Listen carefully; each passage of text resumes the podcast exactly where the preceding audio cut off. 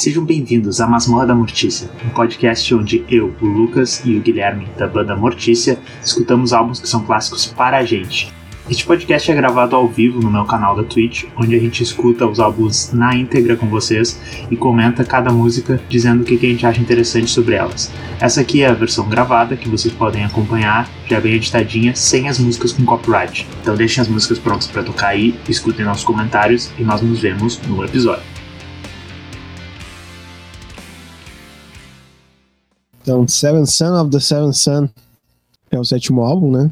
Do Iron Maiden. Eu nunca tinha pensado nisso. Eles, eles usaram isso de ref. Mas, essencialmente, acho que é o primeiro álbum conceitual deles, oficial, real oficial. E esse álbum, pra, na minha, no meu sentimento, ele é meio que um pouco de. Começaram a fazer no, no álbum anterior, com uma questão de tocar músicas um pouco mais progressivas e e um pouco com um pouco mais de orquestração e tal, que acho que nisso não tinha tanto antes. Ahn, esse álbum foi lançado em 88, então, em 11 de abril de 88. Ah, eu falei que ele é um álbum conceitual, né? Sim, a, falou. a história que ele é baseado é num livro de Orson Scott Card. Ahn, é baseado num- numa história de folclore, né? Que é essa questão do sétimo filho, do sétimo filho vai ser um ser especial, vai ser um ser com super superpoderes não, mas com poderes sobrenaturais e tal. E, eles se basearam nessa nesse livro, enfim, nesse, esse drama aí pra escrever as músicas do álbum. Não sei se tu tem mais alguma coisa a acrescentar. Eu tinha a, a impressão de que tem uma novela da Globo que foi baseada nessa mesma história, não? Que eu Cara, esqueci, eu esqueci qual é o nome. É uma que, que, o, cara, que o cara tem os, os poderes da cl- clairvoyância. Como é que é em português isso? Clarividência. Clarividência, exatamente. Que inclusive tem, tem uma música, né? Que é o, o Clarividente nesse álbum. É, é isso. O... É engraçado, eu nunca tinha percebido que ele é o sétimo álbum, mas é, é mesmo. O que, o que é irônico, porque o 666, que é o número que está associado ao Iron Maiden, por causa de ser, né? Um, The number. é, the, the Number, o número da besta que eles fizeram a música, agora eles têm um álbum com a si- um, simbologia, né, a numerologia de o sétimo filho do sétimo filho sendo o sétimo álbum. Então eles têm 777. Uh, Sim. depois eu. É uma coisa meio meio do lado não obscuro, né? É, do lado do escuro. É, sim, porque que- quem não, não sabe do Iron Maiden, eles, eles, tipo, deu, acho que bombou muito aquela referência a satanismo que eles fizeram na. Não é nem satanismo, né? A passagens bíblicas e tal, que aludem ao. ao ah, cramulhão lá no. te interromper, mas Fala. essa última música tem a ver com, com uma história bíblica também. Né? Ah, é verdade. Essa última é, música que saiu agora. a quem não Writing on the Wall, né? saiu- Isso, The Writing on the Wall. É que daí é E- engraçado, né? Ah, desculpa, fala sobre Writing on the Wall. Não, eu só ia dizer que é uma referência bíblica também. Sim, porque, porque daí eu ia fazer meio que a, a construção aqui, porque daí no terceiro álbum deles, né, que é o The Number of the Beast, que tem o vocalista, o Bruce como vocalista novo, eles estouraram com essa temática aí do demônio e tal, tem a passagem bíblica lá no início, aí alguns grupos aí conservadores religiosos ahn, que na, naquela época e ainda hoje aqui no Brasil a gente tem grupos evangélicos fazendo isso, demonizar a banda por causa disso.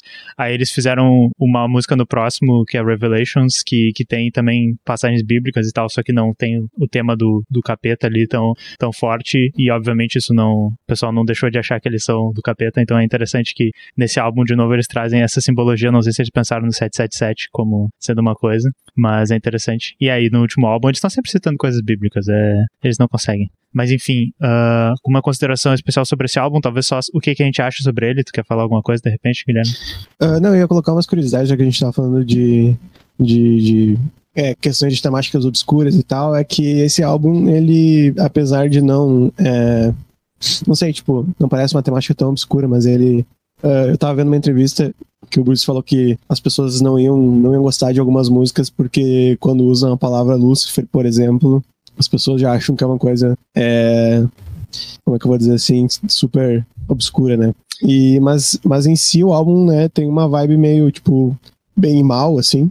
Isso o Bruce também falou, que é uma, uma das temáticas, essa dicotomia entre bem e mal. Uhum. E essa capa, ela é bem interessante porque ela é meio que um, uma tentativa do Derek Riggs ali, que é o ilustrador, era o ilustrador até esse momento, ir para um lado mais meio Salvador Dali, assim, uma coisa meio. meio. É surrealismo o nome? É meio surrealista. E.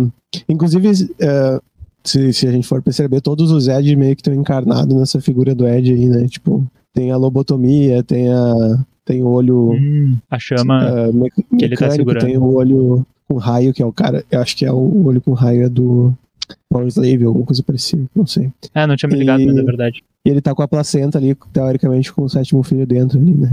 Tem uma uh, maçãzinha ali no meio. Ah, a maçãzinha do, do conhecimento, do pecado. Ah, é verdade, é. Uh, é, e tem umas outras que... easter que eu vi o Bruce falando também, hum. mas agora não vou conseguir localizar, eu acho. é, desse, desse eu tirar aqui um pouquinho, tem a, a ilustração estendida que está aqui atrás do, do browser, né? Tem uns, uns outros edges, tem o edge uh, no, no sanatório ali, que é o o Edge do. Da, não é da The Trooper, do Peace of Mind. Tem Isso. aquele Edge, não sei se ele tá acorrentado, tem o do The Number ali, que parece ser um traço do, do Edge do The Number. Tem um aerotrem de luzes. Um aerotrem de luzes. Pois é. o... É, eu ia dizer que eu acho que o que tá tentando dizer aquela hora também é que, tipo, várias pessoas, isso até hoje, não conseguem, tipo, digamos, ver uma citação a certo assunto sem achar que aquilo é uma. Tipo, apologia é, né? Porque eu acho que. Mas enfim, é um comentário positivo, né? Porque é bem isso, nesse álbum tem as imagens de Deus e Lúcifer e, e anjos e tal. E daí eles dizem, ah, tem Lúcifer, tu não pode dizer o nome desse cara, porque então vocês são adoradores de Lúcifer. Mas óbvio que, tipo, isso é um bando de gente idiota e tal, mas uh, a gente tá falando das controvérsias que aconteceram, assim, tipo, hoje é muito legal porque a banda pode fazer o que eles quiser, que ninguém fica sabendo porque o pessoal só não, tipo, quem são esses caras? Mas na, mas na época foi, foi uma jogada de marketing deles, eu acho, tentar criar essas, essas controvérsias. Acho mesmo que eles reclamem, foi uma jogada de marketing muito foda, porque pro adolescente olhar esses monstrengos e tal, e tipo, ah, isso é muito maneiro. Acho legal. Uh, eu queria comentar que eu, eu achei interessante ele comentando isso, assim, do tipo, é, sobre o próprio tabu de falar de coisas obscuras, né? Tipo, ele super, super tentando explicar isso, mas na verdade, é, a gente vê como uma, eles tinham preocupação, eu digo, com, com a opinião pública que era meio que tomada por esses tabus, assim, de, de, enfim, de questões religiosas, né? E agora a gente tá bem, bem mais afastado disso, assim, apesar, é. né? Apesar de no Brasil ter, tá ter esse tipo de coisa todo dia. É. No Brasil a gente tá, a gente tá, digamos que a derivada, assim, a gente tá querendo mover nessa direção e tal. Mas, ó, se tem uma coisa boa que pode acontecer é que de repente a gente vai meter uma, um capetinha lá e daí o pessoal vai, não ouçam essa banda aqui, porque tinha um capetinha lá, tinha coisa de LGBT nessa banda. Enfim, mas uh, essa. Vamos falar. Eu vou falar dois minutinhos sobre mim esse álbum. Eu acho ele muito maneiro. Ele é o meu favorito do Iron Maiden, porque é a melhor fase para mim é a fase em que eles estão mais do clássico, mas eles meteram uh, o progressivo, assim, os épicos e tal. Então, para mim, é a perfeita fusão entre essas duas fases, assim. Produção ainda é a produção meio. vibe meio antiga e tal, não tem os elementos mais modernos que eles começaram a colocar um pouquinho depois desse álbum. E e tem sintetizadores, tem, tem as estruturas complicadas. Uh, eu ouvi esse álbum, acho que foi um dos. Não foi um dos primeiros do Iron que eu ouvi, mas é o que mais tinha os hits que eu gostava, sabe? Aí quando eu ouvi esse álbum, foi muito, muito bom, assim. Eu ouvia a coletânea, não sei se tu tá ligado nisso, Guilherme, mas tem a coletânea do Iron que eu tinha lá, que era um dos primeiros CDs. Era uma meio estranha, que tinha uma, um monte de música do Blaze e umas músicas mais B. É, é, é Edward, não, era o Edward. Ah, sim. The Great lá. E esse uhum. álbum tem Infinite Dreams, que era a que eu mais gostava do álbum e é a que eu mais gosto desse álbum ainda. Que é uma das. para mim, talvez a que eu mais gosto do Iron. Assim, tipo, tem várias facetas do Iron, mas essa música é muito foda. E, e daí isso foi uma das coisas que fez eu gostar desse álbum. O que, que tu acha dele? Pois é, eu não lembro exatamente em que momento que eu comecei a escutar mais esse álbum, mas ele não foi um dos primeiros. Eu lembro que eu tive um, eu tive um processo de maturação dentro das vamos dizer assim, da discografia do Iron Maiden, que eu comecei a escutar a fase meio que Peace of Mind e Power Slave ali.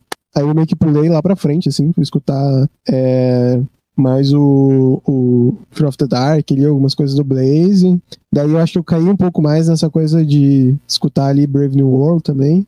Daí eu voltei pra, pra meio que dar mais atenção pro, pro pro Samuel e pro Seven Sun, assim. Acho que eles não, não foram exatamente as primeiras coisas, mas foram as coisas que no fim eu também, acho que junto com a evolução musical da Mortícia, eu acabei vendo que fazia mais sentido, assim, que era uma das coisas que eu mais gostava também, que, que era essa parte, assim, das músicas mais é, épicas, com, com umas temáticas bem definidas, assim, eu acho que essa tentativa deles serem mais é, de, de, de, serem mais conceituais também, eu achei muito legal.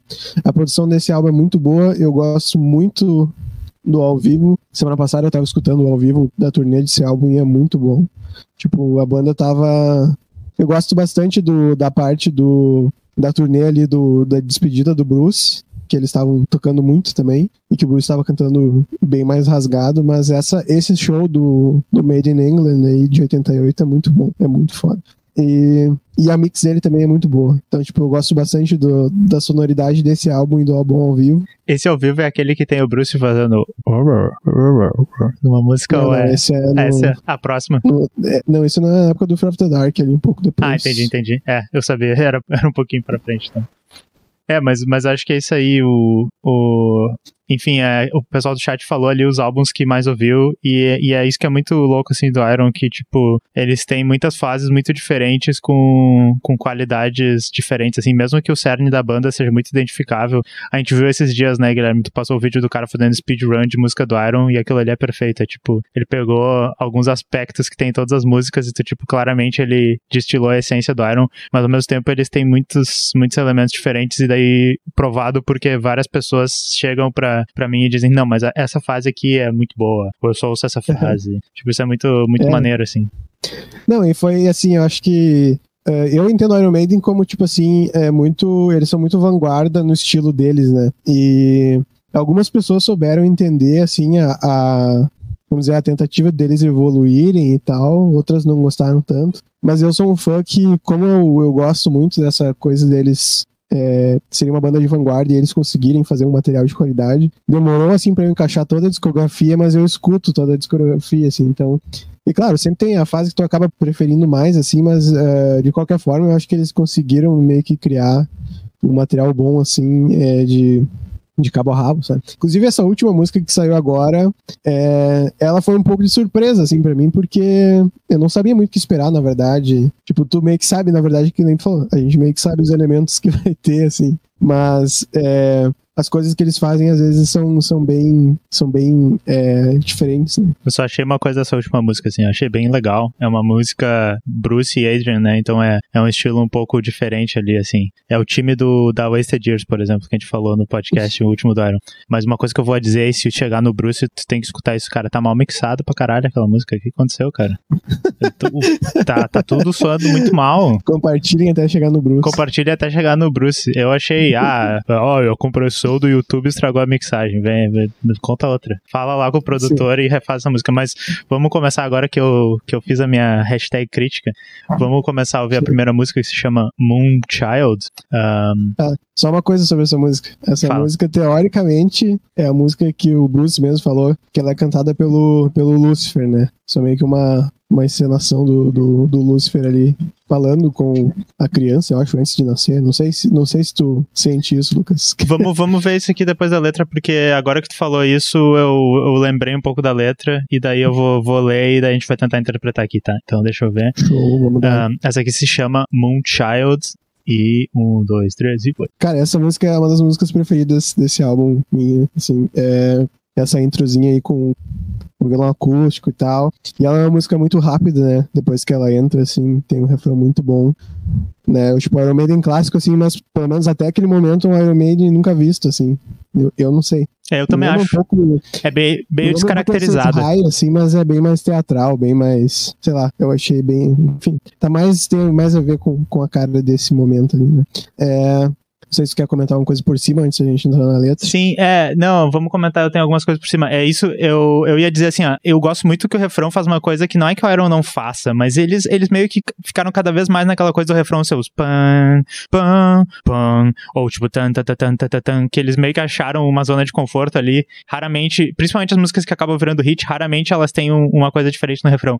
E eu adoro essa como, tipo, é, é uh, uma, um fala e outro responde. Então o, o Bruce faz, no Daí.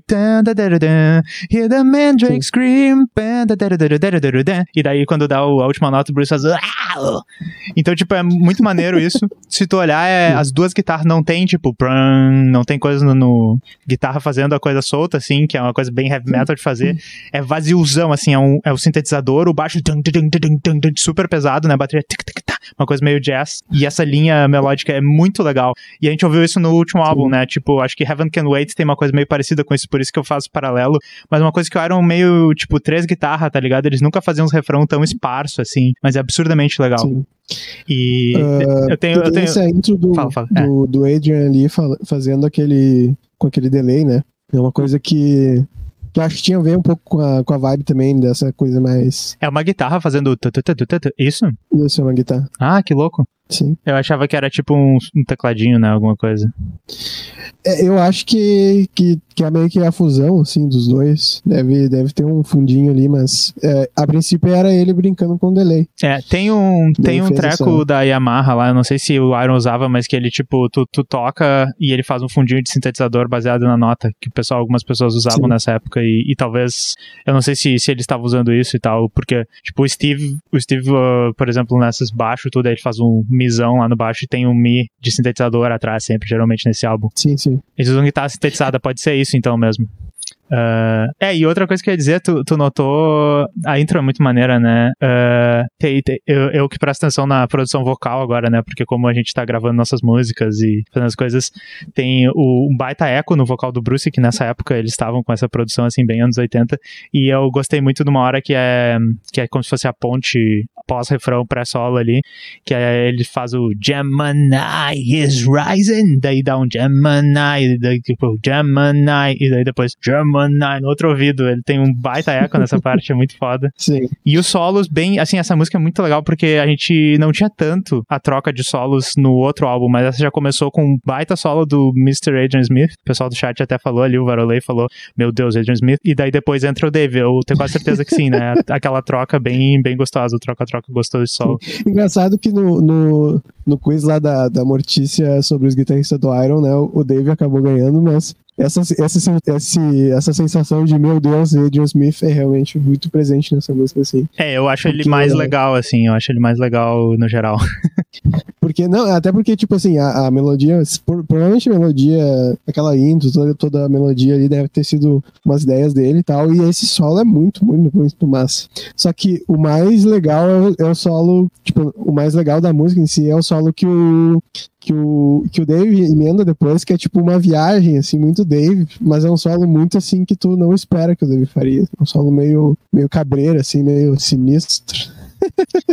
não sei se tu acha isso também. É, eu concordo, não, eu concordo. O Dave é o guitarrista mais, assim, que dá a cara, porque, porque o Dave tem um estilo muito loucão, assim, de tocar, é, é um rápido loucão, e ele é mais rock and roll, eu acho, né? Sim. Tipo, ele é uma coisa bem rock and roll, que daí no Iron, como Iron é essa banda que faz uma coisa muito rápida, e não, não vou nem dizer pesada, porque depois, tipo, as bandas, os outros gêneros heavy metal que acabaram indo pro mais pesado, vão dizer, mas, tipo, é uma coisa muito rock and roll, mas transposta pra esse, essa coisa ritmo frenético, é muito legal. Isso é mais a cara, eu Sim. acho, do Iron. O Adrian é mais o cara, assim, o solo, o solo, tipo, ele não vou ficar horas aqui compondo esse lick, nem é tão difícil. esse, esse é bem simplesinho até solo do Adrian, eu acho.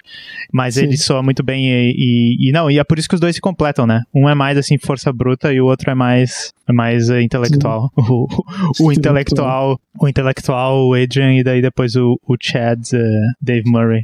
Ah, Mas vamos falar da letra aí, cara. Vamos, vamos. Começa com essa intro aí da. que eu ia dizer, tu notou uma coisa aqui, ó. Ele fala sete, sete vezes. Sim. E eu só notei isso agora quando a gente lê a letra, porque É, os Ele caras tem- são, são do mal. Porque eu pensei assim, tá, ele, ele vai. Ele não vai falar sete vezes porque tem. Tem ah, quatro, né? A métrica de quatro, então vai ficar quatro, quatro. Só que ele faz seven deadly sins, seven ways to. eh, Vamos traduzir, né? Sete pecados capitais, sete maneiras de vencer, sete caminhos sagrados para o inferno, e sua viagem começa. Aí ele não fala sete, esse sacaninha. Sete coisas que descem, sete morros que descem, como se fosse. Seven, sete esperanças ah, sangrentas. Sete são os seus fogos queimando, sete são os seus desejos. Então, realmente, ele fala sete, sete vezes o nome do álbum, Sétimo Filho do Sétimo Filho. Fechou, eu acho. É, Pois é, eu vi ali que a, a, o nome da música é baseado num também num negócio do. Alistair Crowley, é. Uhum. Alistair Crowley, é que, que a temática é essa, né? Do, de uma criança que não, não nasceu ainda, mas que tem essa é, disputa, digamos assim, por ela, né, entre o bem e o mal. É, mas a, a Alistair Crowley é uma coisa bem do Bruce mesmo, né? Uhum, que... É, foi citado no chat ali pelo Nico666 Cerberus, que inclusive eu, eu acho que ele talvez goste de Iron por causa desse nick aí dele. é, que é, tem uma sementinha de ocultismo aqui que nos álbuns do Iron, do Bruce, que ele traz nos temas assim, é bem parecido. Então, é, qual é o álbum que tem o Man of Sorrows lá, Ombre Triste, é baseado em Alistair Crowley, aquela letra dos escritos dele e tal. O Bruce meio que talvez, eu não sei se ele e o Steve. Quem é que fez essa letra? Já vou ver aqui no Genius. Normalmente o Bruce, Bruce. e Adrian. É, Bruce e Adrian. Então, uhum. Adrian. Então, com certeza uh, ele tá bebendo da mesma fonte nessas, nessas coisas, nessas músicas diferentes. E Sim. daí o tema da música aqui, eu acho que não vamos, tipo, ler todas as coisas da letra, mas tu disse, né, tipo, é, é o capeta falando, é o cramulhão tá falando. Com... É, é que não come... ele não começou aqui a, a falar ainda, né, tipo, acho que essa... Não sei se essa parte aqui parece mais uma reflexão, essa parte inicial, depois ah, ele fala. Né, inicial, né? é. A inicial é a introdução da história. Eu sou ele, o não nascido, né? O, o anjo coisa que caiu ruim. está te vigiando. Uh, a, enfim, a prostituta da, Babilô da Babilônia. É. Uh, eu vou infiltrar na sua gratitude, né? É, gratidão, é. Eu não sei o que quer dizer isso. Eu Essa acho que ele gratidão, vai meio que corromper a pessoa, assim. Ah, pode Aí ser. o infiltrate your gratitude, don't you dare to save son. É, tipo, é, acho que ele vai dizer que, tipo assim, eu vou te corromper pra te matar teu próprio filho, né? Que Ele tá falando com a mãe do sétimo filho lá. Isso. Mas aí que é legal que até botaram uma, uma observação aqui que o Lúcifer é, quis é, convencer a mãe do sétimo filho ali a matar ele, porque como se ele apresentasse uma ameaça a, a Lúcifer, né? Eu sempre fiquei Uhum, nessa uhum. coisa, será que ele, tipo, como não é uma maldição, não é uma coisa já do mal, mas não, o Lúcifer tá, tá de cara com ele. É porque o tema desse álbum, enfim, é, é tipo assim, a, a- o tema do álbum, né, é que assim, esse cara vai ser um cara foda, pro bem ou pro Uhum. mal. E daí o Lucifer tá dizendo assim, quer saber, tipo, só mata o teu sétimo filho, vamos esquecer esse cara aí, porque eu- ele tá meio com medo de dele ser um cara foda pro bem, né? Então a primeira Sim. estratégia dele é dizer assim, tipo, acaba com isso aí, porque só esquece É, essa ele merda. é, o, ele é o ardiloso, né? Ele é ardiloso, é. Então ele tá falando com a mãe, né, do, do, do bebê, e disse assim, tipo. E ele fala isso aqui assim, tipo. ela tá- ele tá dizendo, mata o teu filho. Daí, tipo, tu pode ser a mãe de um filho que morreu estrangulado do parto. É tipo, ele sim, tipo, não Sim. precisa dizer assim, ah, eu matei meu filho. Ah, ele morreu, infelizmente, ele tá dizendo assim. E, e daí ele fala, aqui é o Cramulhão falando, por favor, mate seu filho. Ele fala, o tutu, é o Cramulhão. E daí o refrão, né? Quer dizer, tipo, o papel Sim. do refrão nas músicas, eu sempre falo isso com o meu, todo o meu grande entendimento de que fiz um cursinho online sobre como escrever letras. A, a moral do refrão, que é que nem na, na peça grega lá, era o, o, o refrão é o tema da história, né? Então essa música é, é claríssima, assim, porque o refrão é tipo, a criança da lua, que seria esse filho, né? E, e daí a criança da lua. É basicamente isso. Eu não sei o que quer dizer, ouça o grito do Mandrake. Mandrake, a Ruth tá, tá aqui no, no, no, no Gênios, até tá falando da planta da mandrágora. Bem legal, eu já falei outros dias sobre ela aqui. Ahn, Tá, então talvez tenha uma coisa interessante. Não sei se você ouviu falar da, da raiz de mandrágora ou de mandrake, não sei como é que é em Não, português. Fala aí, cara, eu fiquei curioso. É muito maneiro porque eu tava lendo o livro do The Witcher e daí tem- tinha uma passagem sobre isso, porque o Witcher é muito maneiro quem não leu, porque ele é ficção, é fantasia, né? Desculpa, fantasia misturado com um monte de coisa real, assim, e tu não sabe direito o que, que é real e não. E esse treco da mandra do Mandrake é verdade. Que é tipo assim, o, o pessoal tinha uma superstição de que essa planta ela era amaldiçoada, porque ela é uma planta que ela forma um gás embaixo dela, quando tu puxa ela e tira, vê, Sim. expõe a raiz, que parece uma, parece uma pessoinha toda deformada, porque a raiz é toda cheia de, de ahn, ah, tentáculozinhos e coisa, ela parece uma pessoinha feia, assim, tu tira ela é um trequinho assim, sai tipo um gás, ele faz tipo um faz um barulho assim. Daí o pessoal dizia, tá, beleza, tu tira essa planta, que é uma pessoinha morta e tal, é uma pessoinha estranha, é uma alma, não sei o que, e sai um grito do além. E daí, Uhum. pra piorar, ela tem, ela tem um veneno super forte, e daí as pessoas, quando elas tocam na, na raiz, elas ah, passam mal, ou até morrem, dependendo se consomem ela. Então o pessoal achava assim, tá, tu tira o treco e tu fica amaldiçoado tocando na mandrágora. E daí Sim. depois o pessoal entendeu que é porque tem um veneno na planta e forma um gás ali embaixo e tal. Então é um, é um treco, a raiz de mandrágora no Gênios tá explicando aqui talvez alguma coisa sobre isso, deve, talvez tenha na Bíblia um treco de que o mandrake é, é do capeta e tal. É, Ah, mas o, o, o Mandrake em si não é tipo um, um- uma uma pessoa que lida com, com magia, alguma coisa assim. Pode ser também, aqui isso eu não sabia, Eu inclusive. tenho- eu tenho o pessoal postou no chat ali. Mandrake é uma carta do tarô, talvez. É, mas interessante, essa ilustração que tem aqui no Genius sobre o Mandrake Aham. é, é tipo, é bem é, a mandrágora, na verdade, é bem legal que tem a, a planta e uma pessoinha embaixo, né? Uhum, uhum. É tipo muito interessante. É, a pessoinha, exato, a pessoinha na planta. A outra parte fala sobre a abertura do sétimo selo, né? O sétimo selo. É tipo, é uma coisa do, do Apocalipse, né? Do, do Revelations lá, né? que eu acho que vai ser a parte que, que, que começa, né? A, trecheira acontecer. Ah, então talvez tenha um tema de que, tipo, essa criança pode ser vital pra ajudar ou impedir o apocalipse, porque ela vai estar do lado ou não do capeta. Talvez tenha algo assim, né? Eu não lembro do tema do né? álbum. É, é interessante pensar isso aí. E daí depois. Ali até tem a passagem inteira, ó, tipo, Uhum. ah, agora a gente abriu o sétimo selo. É um silêncio no paraíso por meia hora. Ó, daí, and, and I saw the seven angels which stood before God. É, tipo, vai começar. Sim, sim. Tem a batalha, né, do, da- do Apocalipse, né, Então, entre Jesus e. Isso é muito. Ideia é muito legal, porque assim, eu sinto que eu- o, algo legal desse tema é que, assim, tipo, metaforicamente pode ser sobre a, a batalha dentro de cada um entre o bem e o mal, né? Parece um pouco Sim. o tema do Rush lá, do último álbum que a gente falou. Então tem o sentido maior mi- mitológico e o sentido individual, que é tipo, será que tu vai ser do mal ou do bem, numa visão meio maniqueísta das coisas, né? E daí, só pra gente continuar aqui na letra, ah, no segundo verso, que ele tá falando, de novo, ele tá, tá dizendo assim, tá pedindo pro. Ele tá falando de- agora com a criança, eu acho, ou com o jovem, né? E ele tá dizendo assim: tu pode se matar, tu não precisa, tipo, viver a tua vida. Uhum. Tipo, se tu, se tu tentar viver, se tentar se salvar, eu vou fazer tua vida ser um inferno. Ele tá, ele tá, tipo, barganhando ali com a criança, ameaçando a criança que, tipo, não, não venha nessa, tipo, de novo, a mesma estratégia do, do início. De falando. É, tipo, seria mais fácil ele se matar do que aguentar, né? Muito, A vida muitos difícil, anos de, de tormento. e. É, isso também tem uma, uma, uma, uma referência com o que aconteceu com, com Jó, eu acho, ou Jacó, não sei, na Bíblia, né? Que o cara foi atormentado por, por Satanás durante muitos, muito tempo e para provar a sua fé, digamos assim. Aí essa, essa eu não, não lembro, não, não li esse texto, professor. Mas daí o refrão ele repete e ele tem só o você vai ser meu, criança, e não acharam a referência bíblica a mais pra botar.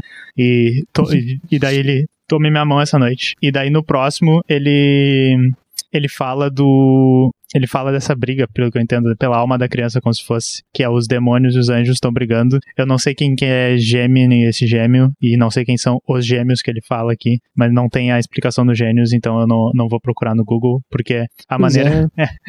a maneira que eu expliquei como eu vejo as letras, às vezes eu não sou, tipo, eu não supercavo as referências, às vezes eu faço isso, tá ligado? Mas é- essa letra é mais uma que, que tem o feeling, assim, tipo, é mythological bullshit pra mim, assim, e eu acho muito maneiro. É, tem a ver com, talvez, com, com a, o- a constelação, né? Ou, ou Ah, é de gêmeos. algum- alguma época do ano, alguma coisa assim. E, e daí? É, daí, mas ele fala ali, né, que os anjos estão, os sete anjos e demônios estão é, batalhando pela sua alma. Quando Gabriel ah, vai dormir, a criança ah, vai nascer para a morte, né? Tipo, É, o Gabriel tá se- vacilando se, se ali. O, se o B desse uma trégua, a criança ia ser assassinada. E daí, é, no final ele fala, ele fala assim, basicamente, que, que a criança escapou, né? Que ele, ele fala, alguém morreu e alguém, alguém viveu, o, o bebê Uhum. chorou, a mamãe ficou triste, e daí, tipo, ah, um bebê morreu e tal. Só que daí fala que ele escapou, a uma, uma escapada, como é que é? Uma, você escapou com sorte agora, jovenzinho, mas você ainda vai se dar Uhum. mal na minha, você ainda vai se dar mal na minha, e daí continua o mesmo tema. Sim. Então, tipo, em resumo, essa música é tipo essa, essa briga, né? O capeta tá dizendo assim, tipo, era melhor acabar com essa criança aí que pode me atrapalhar. Mas ainda tem essa. Ainda tem essa coisa de que ele pode ser do bem ou do mal, ele pode usar o poder dele pro bem ou pro mal. Esse é, é o tema do álbum. E. É, daí agora acho que a próxima música já, já é um pouco o, o próprio jovem, né, fazendo a. Sentindo os efeitos de ser o sétimo filho do sétimo filho, que é a Infinite Dreams, né? Isso. Que é a melhor música do mundo pra nós aí. Eu acho ela muito maneira. É a minha música favorita do, desse álbum e do Iron. Tipo, eu gosto de várias e tem coisas diferentes, mas esse é o estilo que eu mais gosto, a minha música favorita do estilo que eu mais gosto. Então vamos escutar ela, Infinite Dreams, em um, dois, três. Caralho! Essa música é demais, meu. cara. Essa música é demais, cara. É demais, né? Essa é a verdadeira música Steve Harris na sua finesse, na sua no seu Sim, o homem tá muito louco nessa música, cara. Porque. Não, mas o Bruce foi, a, foi a, a cereja do bolo, na real, né? Mais do que a cereja do bolo. Ah, com certeza. Ele foi a, o recheio do, do pastel. Bem, bem colocado. O... Cara. Fala aí, fala aí. Eu, eu, vou fazer um leve. Quer dizer, vou fazer um comentário geral sobre essa música e, e vou falando de umas partes, assim. É, a gente já tinha falado antes um pouco assim, mas pra quem não tava aí, essa música ela tem muito elemento, né, cara? Ela tem muitos elementos que a banda toca uh, em diversas outras músicas, mas condensado numa música só. Uh, e ela tem uma coisa diferente, que, esse, que são esses versos mais uh, longos, né? Meio uhum. refrão, assim, né? E. Quer dizer, ele é mais longo, mas ele tem uma estrutura de refrão, né? Tipo, mais rápido, talvez, mais melódico. E e assim, depois que dá o, o, quarto verso lá, que, que o Bruce dá o berro, que eles caem naquele breakdown, aquilo lá me lembrou muito o que a gente fez em, em Ocean, ali do meio pro final. Ah, sim, é, tipo é assim, longaço, assim. É longo, tem um monte de, tipo assim, é, tem harmonia de guitarra, tem solo, daí volta o refrão, e daí mais um solo, e depois mais um pouquinho de harmonia ainda. Então é, é aquilo ali me ganhou de um jeito, assim, quando eu passei a, a, a prestar mais atenção no instrumental dessa música, que, que, é, que é assim, o Iron fazendo o que eles mais sabem, assim, e, e ficando ótimo, né? Uh, enfim, esse é o meu comentário geral sobre o instrumental da música. Depois a gente é pode bom, falar sobre é, o, Sobre o instrumental, eu tenho várias coisas para falar também. O, eu gosto que a introdução é, é, muito boa. O baixo fazendo tipo um dedilhado, o, o sintetizador fazendo uma caminha de cordas, assim, synth strings, né? E aquela, essa harmonia, assim, que é uma coisa muito clichê do Iron, mas que foi ficar mais clichê depois, né? Que parece, para mim, parece a música do Planeta Atlântida. Exatamente, a música do é. Planeta Atlântida. Planeta Atlântida. uh, Enfim, parece isso. E daí depois que entra no, no primeiro verso, Infinite Dreams, I can't deny them. O, a guitarra é muito boa, é um treco muito Jimi Hendrix, assim, né? É um treco, um, não é bem um dedilhado, é um riff de guitarra limpa, misturado com dedilhado, muito maneiro. E o baixo também, eu gosto que, assim, tipo, o baixo nesse álbum, o Steve Harris já é assim, ele não acompanha as guitarras, mas nesse álbum ele tá especialmente, assim, tipo, ele faz o que a guitarra faz e responde, assim. Ele, Exatamente. então, a guitarra tá fazendo um. E ele tá fazendo isso também, e daí ele bota uma coisa depois, tá muito bom, assim. Toda vez que sobra um espacinho, o baixo tá, tipo, metendo um aqui nesse, nesse álbum. Uhum. E, e essa música é muito foda. E daí, realmente, os versos, é muito bom que ele faz o Summon Chasing, I Cannot Move, fica o mesmo verso mais pesado. Aí depois tem Sim. essa coisa, acho que tu chamou de refrão, que é o Even though it reached new heights around the light, que, que fica, tipo, cadenciado, muda o ritmo, e daí depois eles mudam uhum. de tom, né? It's not the fear of what's beyond. Se não me engano, ele vai um tom e meio acima, que é, é muito trida, dá mais uma quebra, assim. Então a música é tipo como se tivesse várias quebras, assim, tipo, vai mudando a vibe, vai mudando o clima, vai mudando o clima, mesmo que a coisa seja meio parecida, sabe? Sim. E, claro, se tu tá prestando atenção na letra, tu vai vendo também que a letra tá se intensificar assim, no sentido uhum, de uhum. significação. Uh, é, cara, é assim, eu acho que eles acertaram muito não faz, não Ele tá, eu sinto ele cada vez mais obcecado na letra, a gente já vai falar da letra, mas tipo, o personagem tá tipo cada vez mais obcecado, é tipo quando eu fico assim, eu, eu descubro um treco, tipo, não pode ser verdade isso. Tipo, ah, tal, uhum. tal, tal, sei lá, tal coisa que eu achei que era verdade a vida inteira é mentira, tipo, daí, ah, será que isso é um efeito Mandela, não sei o que, daí eu fico procurando o dia inteiro, a noite inteira no Google, assim, isso não pode ser verdade, eu preciso cruzar todas as provas, é, é tipo essa vibe que esse cara tá dando, ele vai ficando cada vez mais, mais assim, desesperado e a, a música vai crescendo, é muito legal. E daí até que acaba no. Muito com o nome da música, né? É, é, exato, é tipo como eu sinto, é tipo como se eu estivesse numa noite um, dormindo mal, né? Tendo pesadelos, vendo Sim. visões e tal, que é, que é a condição dele, que ele vai ser um clarividente fudido. Essa é a coisa do, do álbum, né? E daí tem essa mudança. Eu nem vou falar muito sobre o instrumental, né? Mas é muito maneiro esse instrumental. Parece tem uma música do Papa Roach muito parecida com essa parte instrumental lá. Esqueci o nome, não sei se tá ligado, Guilherme. Que não, Alguém no chat talvez lembre o nome disso. E, e isso aqui é muito bom, essa, essa, essa sessão instrumental aqui é bem o que eu disse, assim, tipo, as guitarras estão fazendo uma coisa junta e o baixo tá adicionando algo mais. A bateria não dá para esquecer do, do que o Nico tá fazendo, um monte de virada, um monte de tadadadã. Vocês podem Sim, achar as faixas separadas na internet. Muito legal de ouvir. O Nico separado, o Steve separado.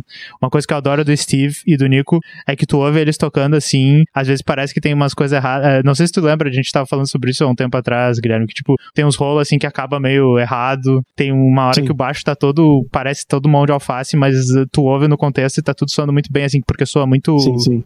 raw, assim, muito visceral esse, essa gravação que eles fazem, assim, é tipo, por isso que esse álbum também soa muito bem. Acho que é o Last Resort do Papa Roach, sim. a, a cozinha do Iron Maiden é uma coisa absurda, assim, porque por mais que o Nico sempre fale, eh, que eu já vi ele falando em entrevistas, que ele só meio que responde ao Steve Harris, assim, no sentido musical, eu acho que as linhas, essa linha de bateria, por exemplo, é uma loucura, tá ligado? Uhum. E, e é muito, muito interessante que quando tá dando aqueles breakdown ali, ele tá fazendo altas viradas e tal, e o baixo tá meio que acompanhando e fazendo. E ele vai meio que fazendo uns negócios nos tons e tal. É realmente assim uma. Dá pra ver que a banda tava muito bem enturmada, assim. Sim. É, e essa é sessão. coisa que, que acho que só assim pra gente conseguir fazer uma música dessas é, funcionar bem, né? Tu, tu precisa estar bem é, conseguindo uma interação boa entre as, os músicos. Talvez essa música seja uma das melhores deles, na minha opinião, exatamente por causa disso, porque, tipo, tem todo mundo tocando um- num nível muito alto, assim, não tem nenhum membro, assim, que tá, tipo, ah, esse, esse cara deixou os outros brilharem mais, tem, tem um momentinho pra todo mundo. Ela é curta, relativamente, porque o Iron tem umas músicas gigantes, que daí, tipo, ah, deu tempo de todo mundo botar a sua coisinha ali. Ela é cinco minutos, deixa eu ver quanto tempo tem aqui. Seis, tá, não é tão curta, mas beleza, seis minutos. E daí depois dessa instrumental break tem, né, tem as harmonias, tem um solo do Adrian, tem um solo do Dave, eu acho, não sei se um vem depois do outro. Tem essa bridge no meio que é o Help Me, muito foda. Bruce dá o My Dreams, Ow! faz isso aqui, é muito, muito bom. Sim. E daí depois eles voltam pra esse refrãozinho, né, essa coisa meio desesperada, cadenciada e tal, e acaba a música com o Ok! Sim, é verdade. Que é muito Esse bom. final é muito. É muito teatral também e é muito interessante, porque a música vai meio que perdendo o fôlego junto com ele também, né? E para. Isso, a música É vai mesmo. perdendo fôlego. É tipo isso, porque a música, bem isso, ela tem as vibes, assim. Essa vibe é uma vibe mais desesperada, que, que tu Sim. até se empolga. com- É muito louco, tu vai se empolgando cada vez mais com ela. Aí o treco cresce demais aqui. O ápice Uhum. é esse My Dreams, ow! daí vem esse solo, e daí o treco cai aqui. Mas aí tu nota que é tipo assim, ele ficou, tá obcecado, tá obcecado, tá procurando não sei o que. Aqui ele tem um, ai meu Deus, o que tá acontecendo? E daí acaba aqui. Tem numa vibe mais. va- o negócio vai. ah, não, não do nada, acaba, acaba ah, largando tudo. Sim.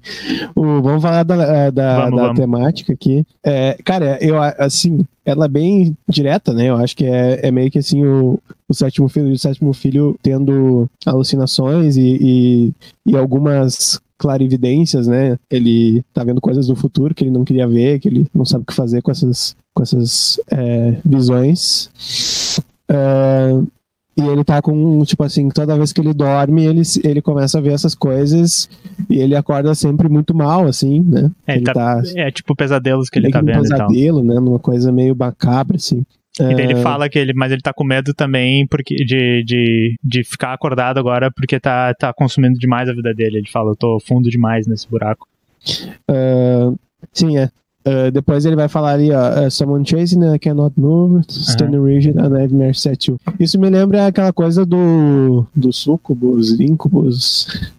Ah, que- sim, sim. Não, não, não, não sei, acho que esses são as, os demônios da, da, da sedução, não sei o quê. Mas é, tem, tem um lance da paralisia do sono, né? Que, Isso, que, a, que a pessoa tá, que o, que o espírito tá em cima de ti, ele não te deixa acordar, tem aquela, aquela coisa meio... é, Sim, não sei se tu tem isso, Guilherme, porque eu não tenho. Eu tinha Mas- quando era criança, mas depois nunca É. mais tive. Que quem não sabe aí do que tá ouvindo do chat, ou esteja ouvindo o podcast depois, isso é, é um estado que tu fica semi-acordado, algumas pessoas têm isso mais. Ah, tu fica semi-acordado, tu sabe que tu tá acordado, mas tu ainda tá num estado que o teu corpo ele tá paralisado. Porque quando a gente dorme, chega um estágio que a gente tá paralisado pra gente não ficar caindo da cama, se mexendo, tá ligado? E algumas pessoas também não ficam paralisadas quando dormem, né? Tem várias variações disso aí. Mas então é um estado que tu sabe que tu tá acordado, mas tu tá paralisado, e daí. E às vezes tu tá tendo sonhos ou alucinações, porque tu tá semi-dormindo também. Então é uma coisa que tu pega uma pessoa de, de 500 anos atrás, lá, mil anos atrás, e isso acontece, e o cara diz, GG, né? Tem, tem um demônio no meu quarto aqui comigo, tu vê uma sombra lá e tu diz assim, chegou a minha hora. E daí tem várias coisas que as pessoas sentem, sentem uma pressão no peito, por isso algu- algumas lendas locais dizem que, que é um demônio sentado no teu peito e tal. Então ah, pode ser isso que ele tá descrevendo aqui. Sim, é. é, porque ele fala, né, que ele não consegue. o- o- sempre que ele dorme, ele tem os, son- os sonhos e. ah, e assim, enfim, esses, esses sonhos nunca acabam e as, e as noites estão ficando cada vez mais difíceis, né? Isso, e pode ser É. realmente que o poder dele seja isso, sonhar com as coisas, ou ver imagens enquanto ele tá dormindo, e depois ele aprende Uhum. a fazer isso acordado, ele fala, inclusive, que chega a novos patamares e tal. Ah, O que, que mais acontece aqui depois? Even though it's reached new heights. É, e ele, o que eu sinto aqui, né? Eu sinto que ele tá dizendo, tipo, ah, isso é uma merda, tá, mas eu tô começando a entender que, tipo, isso Uhum. talvez não seja uma coisa ruim, que eu tô, tô me interessando, mas será que, tipo, eu não vou passar do limite nisso? Tipo, o que, que eu posso acabar descobrindo com isso? Ele tá, tipo, com medo do próprio poder que ele tá notando que, da coisa que tá acontecendo com ele. E daí ele começa a dizer assim, tipo, será que, será que isso é uma coisa aleatória que tá acontecendo comigo ou é algo que eu consigo controlar? Então ele fala, tipo, você, daí ele, como se ele estivesse falando com alguém, você tá me dizendo que você não, não acredita nisso? Você, mas você acredita, você é um espiritualista? Eu também não sou. Mas você não quer saber se tem algo mais? Você não quer saber, tipo, porque tá acontecendo isso comigo? Ele tá meio que tendo uma discussão, talvez, com ele, com outra pessoa. E daí ele fala Sim, isso, é, ele fala essa frase. coisas, né? É, O tema do que, álbum, tipo, eu ia dizer. pelo menos, pelo menos no verso 13 aqui ele tá tipo assim, ah, eu tô. Essas coisas, essas noites sem dormir estão me fazendo pensar e tal. Se, se o que, né, acho que o que ele tá vendo ali, o que que. Bem que tu falou assim, ele, será que ele vai mais a fundo nessa questão? E ele tava meio é, titubeante, né? Ah, mas daí ele começa a ver ali que as coisas têm evidências, né? Dessas, dessas coisas que ele tá vendo, acho que ele tá sentindo. E depois ele fica se, se questionando sobre essa coisa do sobrenatural, né? Do tipo, é, se ele é um cara que acredita em espíritos, se ele ah, vai pro céu, vai pro inferno. É, isso é o tema do álbum, eu sinto, que ele tá dizendo assim, tipo, que ele fala, será que eu consigo entender se eu sou do mal ou sou do bem, se eu vou pro céu ou pro inferno, entendeu? Acho que, acho que ele tá começando a citar isso, entende? Ah, é, tipo, exatamente, tipo, ele se pergunta se ele gostaria de ter né, uma prova do que, do que, do que, do que aquilo é, e se, e se isso vai conduzir ele pro, pro inferno ou pro, pro céu, né? Onde é que isso vai acabar, né? Ele se pergunta. Sim. Ah, e... aí depois tem o, o berro lá do Help Me, que é basicamente ele, tipo, dizendo que quer ajuda en- enfrentar essas coisas, ah, que ele quer ver o, que ele, ele não quer ver o futuro, né? Que help me to find my true self with- without seeing the future. Muito provavelmente porque isso deveria ser um inconveniente pra ele, É, exato. ficar adivinhando as coisas. É, Ele tá, tipo, aproveitando, assim, ele tá aproveitando o, o- no restaurante ali, aí ele vê, assim, ah, um cara chato pra caralho vai entrar aqui, e, tipo, putz, agora já estragou minha janta, e ainda tinha, faltava meia hora pra esse tipo de coisa, assim. É, e daí eu acho que, que aqui no É, final, é. aqui no Ah, final, Mas olha só, eu tenho Fala, a sensação que essas questões de é, sobre o pós-morte, e depois ele fala aqui, né? sim, é, There's got to be just more to it than this. Uh, tell me why do we exist? É, tipo, é umas, é umas, é umas perguntas bem, é, tipo assim, existencialistas, né? uhum, uhum. E afinal ali, é, ele gosta de pensar que quando ele vai morrer, ele vai ter uma outra chance, vir um outro momento e viver novamente, reencarnar e jogar o jogo. Isso aqui me dá a impressão do Steve Harris falando sobre as crenças dele, assim. Aham, Parece Porque que isso- fugiu um pouco o parece muito tema. pessoal, assim, sabe? Aham. Como é que é, como é que é assim, o professor bota assim, ó, fugiu ao tema, menos dois pontos. não, é, Mas- talvez mas tenha um pouco na história. tipo, É, não, sim, é, sim. claro. Que, que talvez ele esteja É, dizendo assim, se eu tenho é esse poder, que- é isso que eu sinto. Ah, desculpa, pode acabar Sim. que daí eu falo esse meu comentário. Não, mas é, é interessante que, que ele coloca, assim, bem nesse momento de, de, de questionamento, essas, essas questões aí. Eu sinto que o que ele tá dizendo é que assim, tá, mas se eu, se eu consigo usar esse poder pra, pra entender coisas intangíveis do universo, ver o futuro, saber o que a pessoa tá pensando, talvez, será que eu posso Sim, vai entender o que que acontece? verdade- Será que eu posso ver até o fim da minha vida, o que Exatamente. acontece na vida após a morte? Será que eu posso ver se eu vou voltar? E, e talvez seja isso que ele tá perguntando, sabe? Ah, e porque ele. E talvez, talvez seja isso. Então, tipo, será até onde o meu poder vai? Talvez seja isso que ele tá falando, que fecha com o tema da letra, sabe? Sim, é, mas ele fala nessa, nessa, nesse significado último, né? Que eu acho que, que o Steve deve ter puxado ali pra. ah, entendi. pra Tipo, ele, ele queria, será que eu posso ver na frente de tudo? Então, tipo, será que vai continuar pra É, tipo- sempre? Ou será que eu posso ver o fim, como se fosse? É, tipo, saber se Deus existe ou não, sabe? Tentar. Uhum. é, enfim. Enfim, mas é a, uma letra muito boa, enigmática o suficiente, não específica o suficiente, mas ainda conectada com a história. Melhor música desse álbum para mim, mas ainda tem muita coisa boa. Vamos pra próxima, Guilherme? Vamos, é Can I Play? Can I Play with Madness? Quer contar essa historinha? Vamos contar isso aqui depois da. Uma coisa fa favorita minha e tua, assim, vou contar depois da gente ouvir isso, tá? Vamos lá, Can I Play with Madness? Essa aqui é curta, direto ao ponto. Isso aqui também é impecável, essa música. Ela foi single, né? Desse álbum, foi o acho primeiro que sim, single. Acho que sim. E pelo que eu tava lendo aqui, saiu de uma de um pedaço de música que o Adrian tinha aqui, ó. Eles tava fazendo uma balada chamada On the Wings of Eagles. Hum. E daí o Bruce diverso e quis mudar o, o nome, o nome da, da música pra Can I Play With Madness. E daí chegou o Steve e fez o resto, eu acho. Mas... Vou só fazer umas mudancinhas aqui. Vou ver. Bruce, Adrian e, e Steve, né? Uh, o que, que tu entendeu dessa letra aí, ou tu quer falar mais Tipo, uma coisa pra mim a historinha da letra, ela é, ela é meio simples, assim, vamos ver se é o que tu acha também. O, a- a- parando na, na última música, ele assim, tipo, ok, eu tenho os meus poderes, eu quero, tipo, aprender a usar eles e tal, e daí ele, ele tá se empolgando, assim, e daí ele acha um cara que é um, um profeta, né, que seria, tipo, teria os poderes que nem ele, e ele tá, tipo assim, ô meu, como é que uso os poderes, o que que eu posso fazer e tal, é, tipo, como é, que, como é que eu dou uma zoada com isso, né, e daí ele, tipo, ele, essa madness, a hora que eu posso brincar com a loucura é porque ele tá comparando esse poder dele a, a um estado de loucura, alguma coisa ruim e tal, ele tá Sim. querendo, será que eu posso, tipo, tirar alguma coisa aqui, brincar com isso, o que que eu posso fazer? E daí o profeta, ele, é, tipo, ele acha que o profeta tá de zoa com a cara dele, né, porque, tipo, Uhum. ele, no refrão ele fala que ele olhou pra bola de cristal dele, e eu, tipo, como se ele estivesse perguntando, né, a gente pode imaginar um, um diálogo, assim, é muito legal que é, Sim. a música tem a resposta é chamada, tipo o Hear My Words do nosso álbum lá. Can I Play With Madness? Uma resposta. O profeta olhou pra bola. Posso brincar com a loucura? Ele já falou, ô meu, você ouviu? Posso brincar com a loucura? Daí Ele não tem nada na bola de cristal dele. Ele, posso brincar com a loucura? Daí ele olhou pra mim e disse, haha. e daí ele, ó, posso brincar com a loucura, velho? E daí ele disse, você não, você é cego demais pra entender, você não tá sacando que como é que é isso, tipo, você meio que você deveria, talvez você não, se você tá perguntando, você já, já perdemos, entendeu? É isso que eu entendo. é, Perdemos.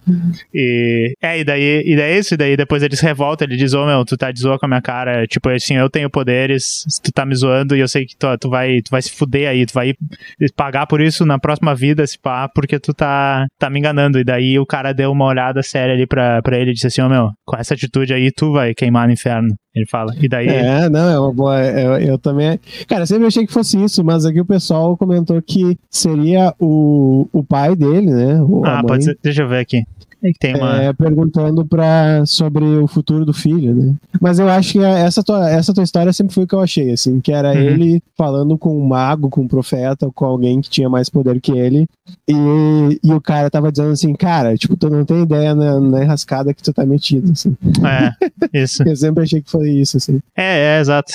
Porque tá, eu tô vendo aqui as anotações do Genius, mas eu não tô levando Olha- elas muito a sério. Não, é que eu não levo elas muito a sério realmente porque eles, tipo, às vezes é só umas pessoas aleatórias que nem a gente. viajada. E a gente, eu sempre falo isso, a gente gosta, pelo menos eu gosto, de, tipo, ver o que que eu sinto disso antes da gente pesquisar os significados, porque acho que é super importante tu, tu ter essa, essa, tipo, a música toca no que tu acha que é e daí o que que sai, sabe? Eu acho que é muito Sim. legal a gente fazer isso. Ah, e pra mim é isso, assim, é bem, é bem simples, a música no, no, no geral é bem simples, a gente nem falou de instrumental, mas assim, coisas que me chamam a atenção instrumental. Super hard rock, muito maneiro. Eu adoro esses backing vocal. Nesse álbum, a Iron tá cheio de backing vocals, não é uma banda geralmente que tem muito backing vocal. Ah, essa chamada e resposta no refrão perfeito. O refrão de novo com uma melodia atrás, né?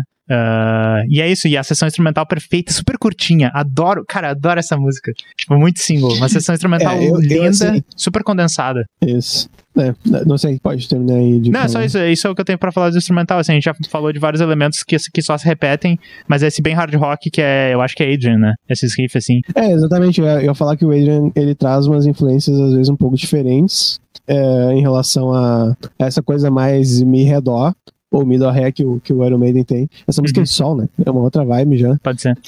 Mas uma coisa que o E- Iron tem sempre, desculpa só de interromper, que é o pam, pam, pam, pam, pam, pam, pam. Essa viradinha tem várias músicas, tá ligado? Que eu acho que é. Que, que tem de É, novo aqui, assim. Eu não sei se é o Adrian que sempre bota isso, mas isso tem, assim. Eles têm Eu elementos lembro que eles gostam. Em Bring Your Daughter, mas isso era Aham, aham. da carreira do Bruce, então talvez ele que tenha trazido isso.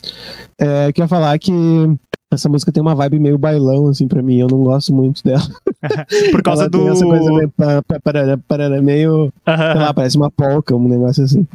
E ela é legal se for parar pra ouvir, assim, só que quando eu escuto ela muitas vezes eu fico sentindo que eles. eles é, essa música ela é- não é do. Tipo assim, ela é uma música meio. é, com um andamento não tão Iron Maiden quanto Iron Maiden Sim. costuma fazer. Mas ela é uma música legal, é, que nem tu falou. Eu acho que até pra essa temática, assim, de. Loucurinha, de né? Ela tem é, uma. tipo, de que ele encontrou o mago lá e daí acabou meio que se desentendendo com ele. Acho que fica bem, bem ilustrativo, assim. E eu gosto. É, Ah, é o que eu ia dizer também. um negócio aqui Ah, muito fala. legal, ó. Mago iniciante falando com Gandalf.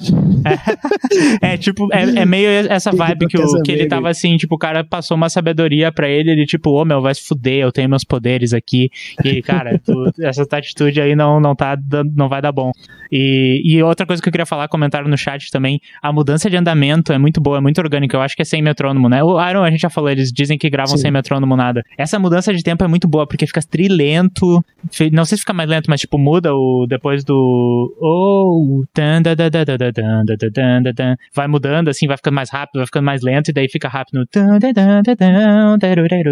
Sim. E tem, Até e tem, tem que o sino. tentou botar no grid essa música, mas muito provavelmente essa deve ser uma das mais difíceis de colocar. Tem o sino, o sino de vaca, tá ligado? O cowbell nessa música também, a gente não falou, mas que é, É.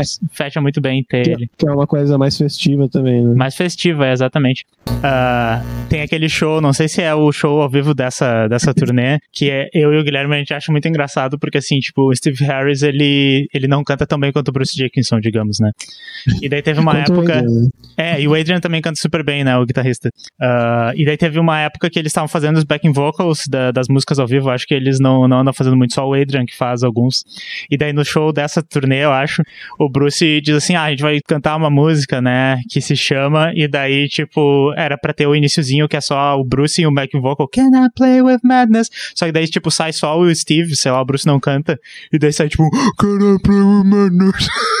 um negócio muito fora, assim, muito estranho. E daí eu e o Guilherme, a gente sempre pega fica ouvindo essa música tipo, oh, Steve, can I play with man? Enfim, isso é isso. Depois a gente me lembra e manda uma mensagem, eu vou achar essa gravação e a gente vai fazer uma análise dela. Ah, mas hoje vamos pro podcast. Mas é isso aí, vamos ouvir David Desmond do Guilherme.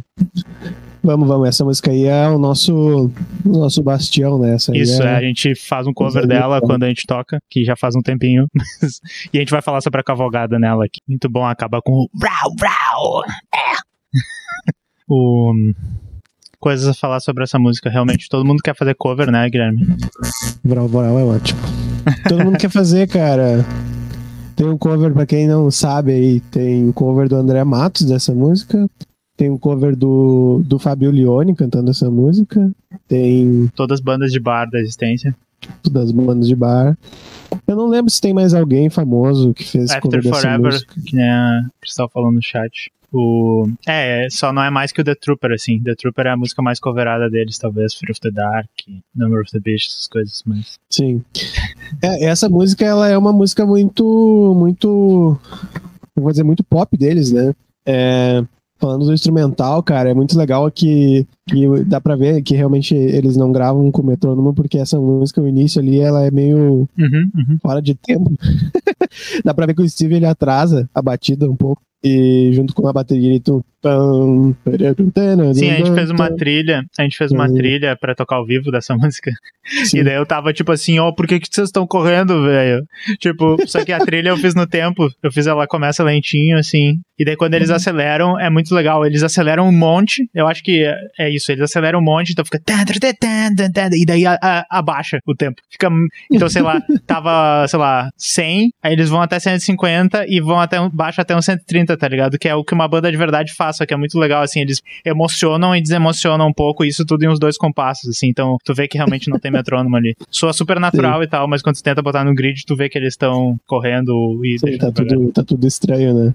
Uhum. É, cara, e o instrumental dessa música é lindo, né? Tem, esse, tem essa intro aí bem melódica do Adrian também, que é coisa do Adrian, né? É, depois que entra ali tem a, essa eu acho que nesse álbum em si ele tá bem ele tá bem influenciado por essas essas acordes de nota meio solta né Uhum, uhum. não sei se tu se tu concorda comigo É, ele tá fazendo. ali antes de entrar o verso tá entrando que tipo ele faz meio que uns acordes meio solto ali É, eu acho que ele tá fazendo talvez umas sétimas, algumas coisas ali. Eu, não, eu nunca vi a tablatura, mas é tipo Sim. isso.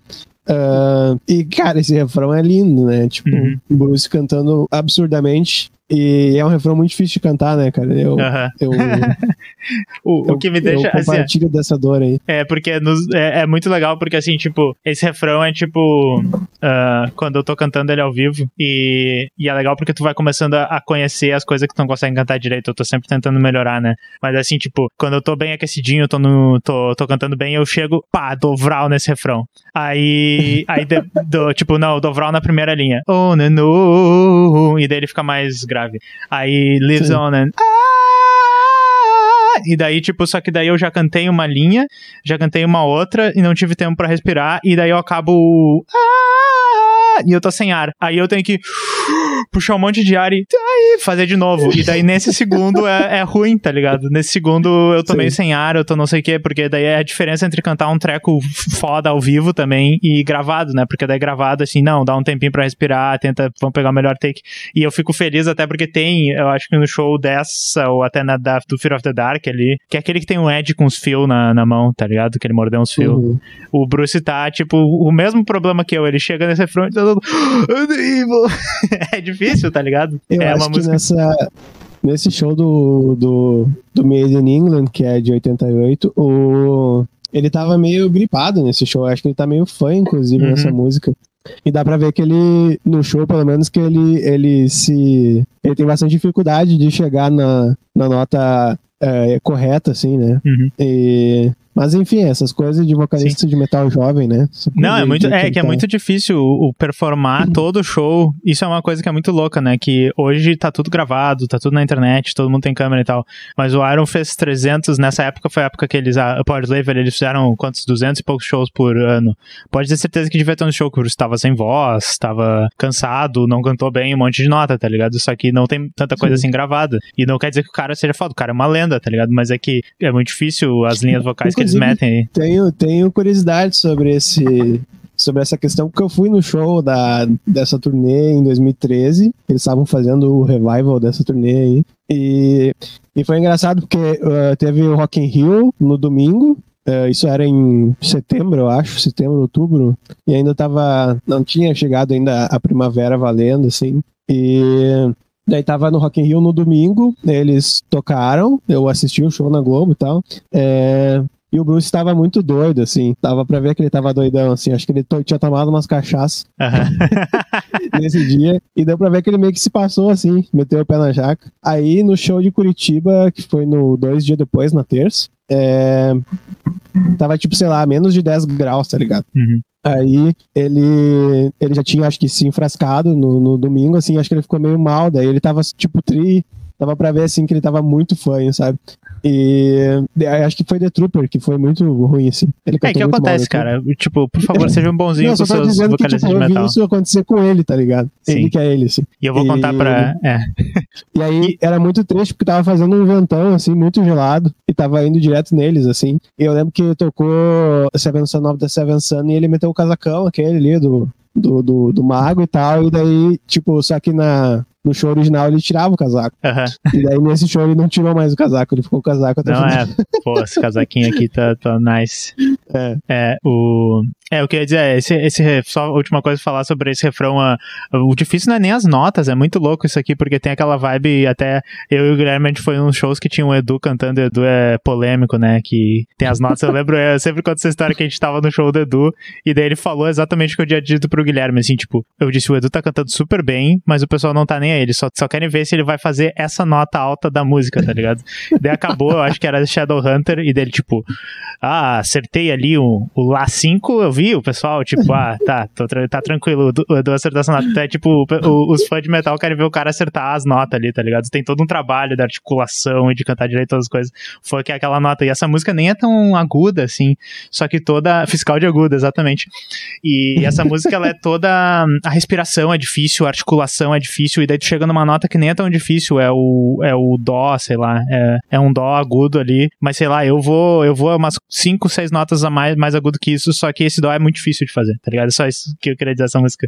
Não sei se quer falar. E sei lá, posso falar sobre o instrumental um pouquinho aqui, uh, Guilherme? Ah, a gente nem falou da temática ainda, mas é, vamos lá. Mas eu queria, uma coisa que o pessoal falou muito do, das cavalgadas, né, que o Iron tem. Uh, essa música é muito cavalgada, o baixo fazendo isso porque às vezes é a guitarra do Iron, né, que tá fazendo tchuc, tchuc, tchuc, tchuc, tchuc, ou até em outras bandas que vieram depois. Mas no Iron geralmente é sempre o baixo. O Guilherme até pegou o baixo ali pra, pra sentir nos dedos. E, e uma vibe que isso dá, junto com o jeito que a bateria toca também, que o Nico faz a cavalgada com duas batidas no pedal e, e uma terceira na caixa, né? Tutupá, tutupá, tutupá. É que parece que a música tá sempre tropeçando. Porque, tipo, geralmente quando, quando tu tá tocando um ritmo em 4x4, tu faz uma nota forte, uma fraca, uma forte, uma fraca, uma forte, uma fraca. E a cavalgada faz fazer assim, duas fracas e uma forte. Tutupá, tutupá, tutupá. E daí a música, tipo, ela tá sempre dando uma como se fosse uma tropeçadinha, assim. Tu tá indo e descendo, assim. Então é essa vibe que o Iron traz. Então, tipo, essa explicação aqui não é. Isso, essa explicação, acho, do efeito que eles causam nas músicas. Se tem o um nome técnico, o pessoal chama de cavalgada. Acho que talvez venha alguém dizer, ó, oh, é o efeito, não sei o quê. Mas é uma forma rítmica, eu acho, talvez. É, é, num compasso é Seriam três C mínima e uma. Não, eu não sei. Mas é tipo, é uma estrutura de, de 3, 1, né? É, na realidade ele é forte, fraco, fraco, forte, forte, forte, forte, forte. Enfim. então, esse pode ser o nome, né? A, a divisão rítmica ali do tempo. Mas enfim, é, essa música tem elementos uh, de que já tem nas outras, as guitarras. De novo, um refrão bem esparso com a com uma melodia tocando no fundo, que é o que é meio que uma resposta pro refrão e tem a um solo muito legal do Adrian, é só do Adrian solo, um dos melhores solos do Iron, esse aí, muito maneiro. Uh, e, e, eu, e depois presta atenção ouvindo, que é uma coisa é legal que eu ouvi uma coisa que eu nunca tinha ouvido. Uh, a harmonia de guitarra no a última nota, se não me engano, ela vai numa guitarra que tá só na esquerda, assim. Então é tipo, eles têm, é, têm uma textura muito legal o, o, jeito que as guitarras fazem harmonia, porque isso é uma coisa maneira, né? De. Enfim, muito bem construída essa música, bem simples, mas todos os elementos do Iron. Quer falar alguma coisa sobre o instrumental, Guilherme? A mais? Uh, é essa melodia do pré-refrão ali, né? Que o uhum. está cantando em cima do. Uhum. É muito legal. É muito Adrian Smith também. Aí que a gente cria a igreja do Adrian Smith, nesse uhum. tipo de coisa. Sim. e eu queria só comentar sobre tocar essa música. Uhum. Se para baixistas, assim, baixistas que foram tocar, forem tocar ela no método tradicional de dois, tocar com dois dedos, pizzicato e tal, é uma música que é para cair o braço, assim, tipo, é muito simples, mas ao mesmo tempo é muito cansativo manter, tipo, eu não sei, acho que é o que? Uns 120, 130 BPMs. É muito cansativo. Sim, sim. então tem que ter uma boa. Tem que ter um treino, né? Tipo assim, de, de tocar essa música já há um bom tempo, assim. Essa música é bem, tipo, assim como outras dele, bem cansativa de tocar, pro bateria e pro baixo. Sim, eu como vocalista totalmente apoio isso, porque porque o pessoal fica, ô, oh, canta aí, canta aí, corno, tá cansado? aí pelo menos tu diz, ô, oh, toca aí, tá cansado? Tá cansado? É, exatamente. então, enfim, vou falar sobre o tema. Uh, Cara, eu, a, o que fala. o pessoal escreveu aqui eu achei meio viajado de novo. Porque eu não entendia desse jeito também. Sobre o, o pai do, do sétimo filho ficar com a filha do capeta. Eu não, não entendi muito bem isso aí, mas tudo bem. É, é, porque, tipo, é uma historinha, eu nunca entendia direito como é que isso se conectava, né? Mas é, é uma historinha ali de que, tipo, o cara se apaixona por uma mina, aí uhum. ele, tipo assim, pô, esse amor aqui é foda. Ele fala, é como estar numa navalha de prata, né? Que, que é, pode ser bom ou pode ser ruim. Meio que a temática da dualidade desse álbum. E a uhum. dualidade do, do amor. E daí tipo, mas eu tô, eu tô nessa, eu tô nesse precipício, eu tô nessa navalha aí, você sabe como é que é. Você sabe como é que é cara. Ele fala. E daí, e daí ele fala, só que daí ele fala essa linha que o pessoal ele falou que é do Shakespeare, né? Que é a maldade que os homens fazem, ela, ela não acaba nunca. Uhum. Ela a maldade, perpetua. ela se perpetua para sempre, como se fosse. É. Uhum. Um, E daí, e daí tem essa história que também foi a primeira vez que eu vi que seria tipo o romance não é não é do sétimo filho, é do pai dele, que daí meio que, que o, o capeta mandou a filha dele para meio que destruir a família, destruir a família tradicional do, do profeta, do, do sétimo filho. Pode fazer sentido, né? Porque é, é como se não sei, talvez a escolha de manter o, ele vivo faça como, eu não sei. É... E daí, e, é, e daí no próximo verso, eu adoro que é tipo coisa mítica, bullshit. Eu sempre falo que a coisa é bobagem, bobagem uh, ocultista. Ele fala o círculo, círculo de fogo, batismo da felicidade, o sétimo, o sétimo cordeiro uh, sacrificado, e o livro da vida se abre perante a mim. E daí eu vou rezar por você, um dia eu vou voltar, não que pode ter a ver com outra vida e tal, alguma coisa. Não chore por mim e porque lá do outro lado é onde eu vou aprender. Então, tipo, eu não sei se, se o eu lírico é o pai dele, o pai dele morreu ali. Ele, uhum. essa coisa do livro da, da vida, eles falam que é tipo no na mitologia e, e, e cristã e judaica é um livro que Deus escreveu os nomes de todo mundo que vai ir para ser salvo, né? Então você não, não uhum. iria para o inferno, tá escrito aqui. E esse o sétimo cordeiro pode se referenciar à, à passagem bíblica que é referenciada na Moonchild, que é o sétimo selo, que é que daí quando acaba o sétimo cordeiro é atenção, agora que o bicho vai pegar. Muito bom. eu tenho que ter esse áudio, eu não tenho ainda, mas atenção. E, e deixa eu ver quem é que fala esse Don't You Cry. Ah, e ele tá, tá dizendo aqui, ó, segundo os gênios aqui, que é uma coisa. Ele tá dizendo, o pai dele tá falando com a mãe dele. Que, tipo, ele, ele fudeu tudo, eu fui seduzido pela filha do capeta, foi mal, eu vou morrer, caguei tudo, foi mal aí, uhum. tava doidão. tá, essa letra aqui, ela é bem coisas ocultistas, mas fecha na história disso, assim, o capeta tentou destruir, ou tentou fazer o pai dele trair ele, que nem ele tentou fazer a mãe dele trair ele na primeira música. Tipo. Pois é, faz sentido, né? Levando essa história de que o capeta disse: eu vou, eu vou atazanar a tua vida, eu vou te atormentar, eu sou, sou ruim. É, nesse caso faz sentido, né? É, né?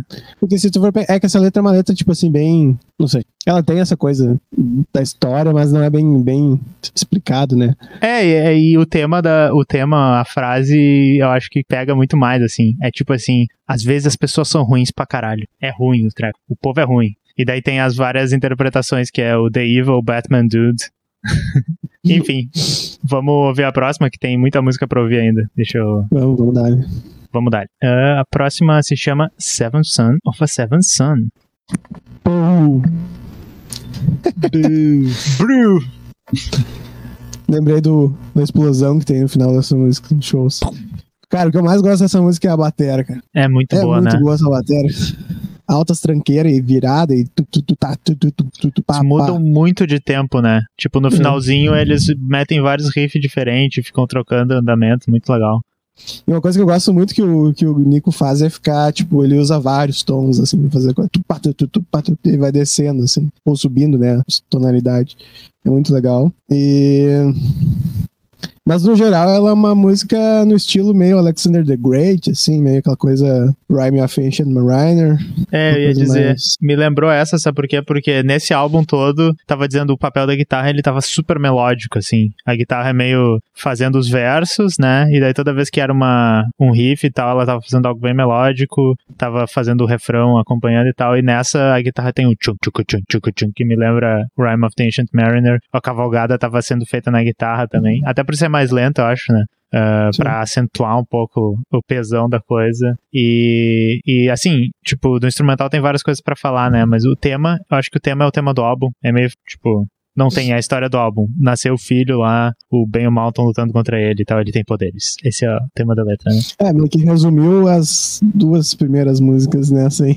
É, é. Mais ou menos isso. Não, as três primeiras, que é o Can I Play with Madness também. Coisa. É, é.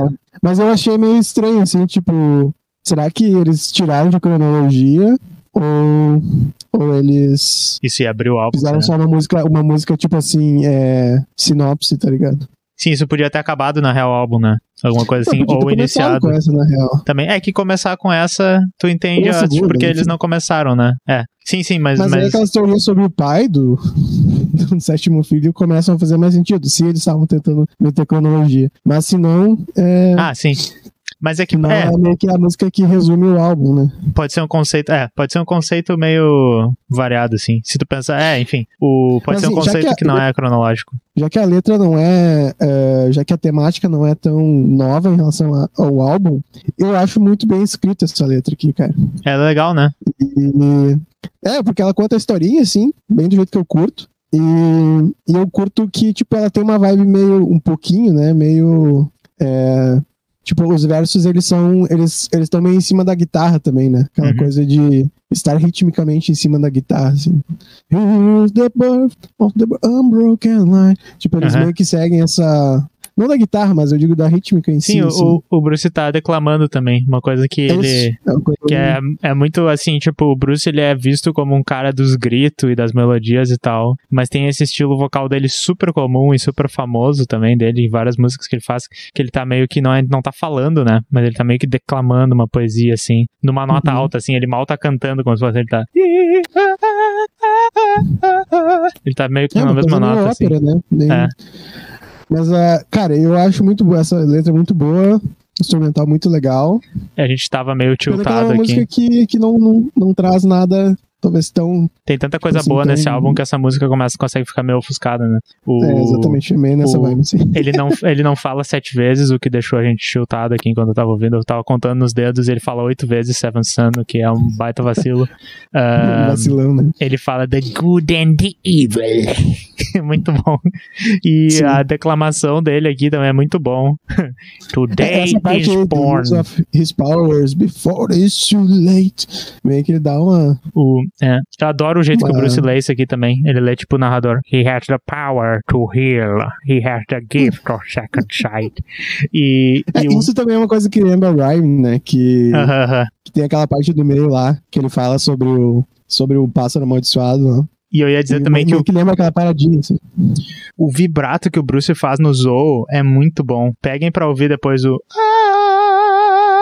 É tipo bem rítmico, assim. Porque, tipo, tu, tu dá pra tu ouvir o vibrato subindo e descendo, assim. É muito bem cantada essa música. E daí o instru- não tem muito o que dizer pelo instrumental. Eu, eu tava clicando aqui no Gênios, e daí a parte que o bicho pega ali no finalzinho diz, diz que ao vivo o técnico de baixo do Steve tocava ao vivo os tecladinhos. E ele. Até hoje, na real, ele toca. Até hoje? Que massa. É. Uhum. E com uma Tá máscara ali e tal. lá com, aquele, com aquela mascarinha do, do Drácula ali. Isso. E daí tem várias mudanças, é muito legal, assim, tem só, não tem muito o que falar, tem que só ouvir essa, essa parte instrumental. Ah, tem uma parte, a única coisa que me chama muita atenção nessa coisa que, ah, vê se tu concorda com isso quando fica aquele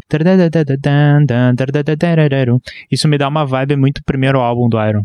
Porque, sei lá, é tipo, é uma harmonia, assim, bem agudinha. Mais característica daquela, daquela parte. É, e, e com o baixo, o baixo fazendo, tipo, meio que a mesma harmonia, um purdudududum, ele tá fazendo junto, tá ligado? Me lembra algumas músicas, tipo Phantom of the Opera, essas coisas assim. Eu não sei se, Uhum. enfim, me, me evoca esse Sim, primeiro álbum lembra Iron. um pouco o Phantom of the Opera.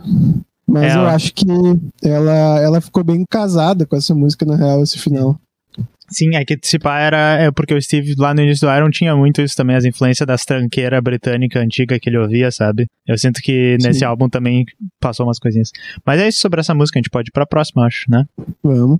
Vamos lá, essa se chama The Prophecy. O que dizer desse finalzinho aí, hein? Eu ia comentar esse finalzinho porque isso aí é os restos de, de música do Bruce que ele não conseguiu colocar, eu acho, na, na época do, do Somewhere. Ah, é? Porque ele, é porque ele meio que não queria compor nada, ele não tava, tipo, ele tava numa vibe meio folk, assim, e eu acho que como ele tava sem, tava saco cheio de, de tipo, tentar compor um heavy metal depois de tanto tempo fazendo isso, ele, ele tinha uns negócios folk, e pelo que eu vi no documentário dessa época aí, eles meio que cataram os pedaços, acho que aquele Seven Deadly Sins lá do começo também é um pedaço de coisa que ele tinha guardado, assim, de coisa assim, acústica, e... E eu acho que esse aí é outro que eles meteram nesse finalzinho aí, ficou bem bonito. Que é que eu Essa dizer. música, ela, ela é meio estranha em relação às outras, porque, primeiro, porque tem um, esse fade out aí, longo, acústico, essa coisa do Bruce cantar meio gutural ali naquela, naqueles... Sabe o que, que me lembrou muito esse vocal ali? É uma música do Hum. primeiro álbum que a gente fez do Rage for Order, aquela lá do. Acho que é a terceira, esqueci o nome, que tem um, uma chamada e resposta, que é o vampirão falando lá. Esse your so forever, love them to death, of us. Enfim, eu, eu achei bem, de- não característico exatamente do Iron. O Iron nunca faria essa merda aí. Que eu Sim. acho muito legal, desculpa, eu falei merda. Nunca faria um refrão assim. Exatamente, é uma coisa que, que enfim, é uma pena que essa- essas músicas não sejam as músicas trending, né, do Iron, assim, pelo menos uma dessas, Essa, porque é, essa é muito estranha. É, essa é meio perdida, no meio do nada, assim, Uhum. tipo, quem escuta essa música é o pessoal que geralmente escuta o álbum inteiro mesmo, né, Uhum, uhum. e mesmo assim ela não fica muito grudada na cabeça, mas ela tem um, uma, esse início eu achei legal, melodia bonitinha e tal, O início tem uma esse vibe Infinite. Dreams também. Tem uma vibe do que Infinite Dreams fez, sabe? Bem parecido. Sim, O... e pode falar. É, eu ia dizer, tipo, essa música, assim, pra mim, o trabalho de guitarra e baixo aqui é top demais. E daí eu até fui ver de quem é a composição, né? E, estranhamente, a gente fica xingando o Dave Murray. Steve e Dave Murray, onde é que tá aqui? Ah, Steve e. Dave Murray. E eu, sempre, eu, eu sinto que, tipo, toda vez que a música tem uma guitarrinha grudenta, assim, uns riffzinhos, umas harmonias, geralmente é, é o Dave Murray. Eu achei Sim. muito interessante, então, não sei se o Steve chegou pra ele e eles montaram. Essa música, assim, pra mim, já tinha Blind Guardian na época desse álbum, né? Mas, tipo, pra mim, isso Sim. aqui parece que o Blind Guardian ouviu essas coisas, assim, e disse, caralho, tu pode fazer isso? E daí eles fizeram isso a carreira inteira, assim. É muito... missão pra fazer isso. É, o finalzinho, assim, me parece. algo... O finalzinho lembra Heaven and Hell também, o finalzinho de Heaven and Hell vai dizer. Sim, tem, Tipo, o, tem essa vibe, né? tem o acústico ali. Ah, que eu falar da, da letra é que basicamente. Só uma letra meio. Bom, é- ela acho que é. segue na história que tem Simples, algum é. problema com a vila ali do, do, do sétimo filho. Ele fala sobre isso pro pessoal tentar convencer que vai acontecer algo ruim. E o pessoal não acredita nele e depois fica culpando ele ainda, né? Tipo, É. muito triste. E fala no, muito, muito triste, dei like se você chorou. Ah, sim, e daí o capeta fala, ele, tipo, o capeta tá olhando no refrão, o Lucifer ri e espera. Aí depois dá a merda toda. O cara diz assim, tipo. Ah, Agora o capeta tá, tá rindo e ele sabe que, que o, o inferno espera. Então ele meio que, Sim. tipo, é, é uma, uma virada ruim na vida do brother, assim. Ele se decepcionou que o poder dele não conseguiu ser usado pro bem, assim. E aí fez Sim. ele ser ah, ostracizado ali da, da vila dele. O. Uma outra coisa que eu achei estranho é que essa, esse vocal, ele. Outro motivo porque é estranho, a acentuação toda estranha das palavras, ah, as pausas estranhas. Eu, eu sinto que o Steve chegou pro Bruce e disse assim, porque né, a letra não é do Bruce. Tá aqui a letra, velho. Não tem, ah, vou mudar essa palavra, que o Bruce já via ele falando nisso, né? O Steve chegava com os trecos assim, a melodia é mais ou menos assim, a letra é essa. Dá teu jeito. E claramente, tipo, teve uma parte aqui que eu, tipo, é ridículo isso. Que ele. Don't they know that the torment it stays with me knowing that I walk alone? Ele faz uma coisa assim, tipo, não tinha tempo pra cantar, tá ligado? E o Steve Uhum. disse, não, mas o with me é en- essencial para essa música. E daí o Não Bruce vai teve que. o me- ele botou um With Me, Knowing That I Will Alone. Enfim, então é por isso que essa música é Uhum. estranha, né? Mas, cara, o trabalho de guitarra perfeito, eu gosto do vocal estranho, eu adoro as coisas estranhas, né? Eu gosto de tudo. ahn, perfeito, assim. E, e eu tava pensando que o, a referência, talvez, a Heaven and Hell no final faz su- um baita sentido, porque o, o tema do álbum, né? Inferno versus Céu. Então, essa. Exatamente. Talvez eles tenham literalmente feito um coach do Heaven and Hell aqui. Tinha que perguntar um dia se a gente, quando encontrar o Steve ali, a gente diz. Encontrar no backstage do, É. do Vaken, a gente troca uma ideia com ele. Se bem que a gente podia mandar no, no Twitter, será que eles respondem? Mandar no zap. Cara, a gente Eu vou- mandar, vamos mandar. eu vou mandar no Twitter assim, yo, Steve oficial. Is the acoustic part at the end of the prophecy a reference to heaven and hell since the album has heaven versus hell themes? E daí ele vai dizer, não, sai daqui. Mas é isso aí, quer algum comentário sobre essa música ainda? Ah, não, cara, acho que essa música aí é o que temos pra hoje. Vamos Ah, a então, próxima agora é The Clairvoyant. vamos aqui Tá. pra uma das mais Essa é a música que eu mais uso pra aquecer no baixo. Ah, é muito bom, tá sempre tocando isso. Muito boa, né? Cara, essa música é uma vibe que tem essa intro de baixo muito Steve Harris. Muito boa. Ela começa em que ali? Ré maior, né, cara? Ah, legal, legal, né? É verdade. Depois ela vai pra Ré menor, Dó menor. Que loucura, né? Eles deram umas viajadas aí. Essas, essa, essa música ela vai pra umas notas que o Aaron geralmente não usa, embora a progressão eu tava tentando entender até. Eu acho que é a progressão bem parecida que eles usam sempre, mas as notas eles exploraram, eles mudam de tom. É bem, é bem legal, assim. Embora seja muito Iron essa música ainda. Eles exploraram Sim. aspectos diferentes. Não, essa introdução é muito icônica, né? Tipo, eu- é... essa eu acho que, assim, as mais lembradas desse álbum, com certeza, é The Evil ah, e essa aí. É, estão nos. Junto eh, com, tão nos talvez, um tchau, não sei. É, não, acho que essa aqui as as que estão nas coletâneas, que eles tocam ao vivo bastante, sabe? Sim. Ahn, é, ela é, é muito boa essa música. O, o- eu, o- essa introdução me lembra, tipo, essa introdução ela é muito impressionante, eu acho, porque, tipo, que nem eu disse na outra vez que a gente falou do Iron, ahn, eu não necessariamente, quando eu não entendia muito música, ouvia o baixo do Iron direito, sabe? Mesmo que ele seja, Uhum. tipo, super alto, às vezes até tu não entende direito que é o baixo que tá fazendo aquilo, porque é tão estranho o baixo ter esse papel, às vezes, nas músicas, assim, tão instalado e tal. Sim. E dessa introdução é, tipo, assim, todo mundo quieto e só o baixo tocando, e dizer, tipo, não, isso daqui não é uma Isso é guitarra baixo. que tá fazendo esse é o baixo. É, é, é, é isso que é bem legal dessa música, porque ele não tá fazendo um solo de baixo, ele tá fazendo um riff de baixo, que inclusive ele continua tocando depois, né? É um riff Sim. que ele, que ele fazendo normalmente, é muito legal. O. Sim.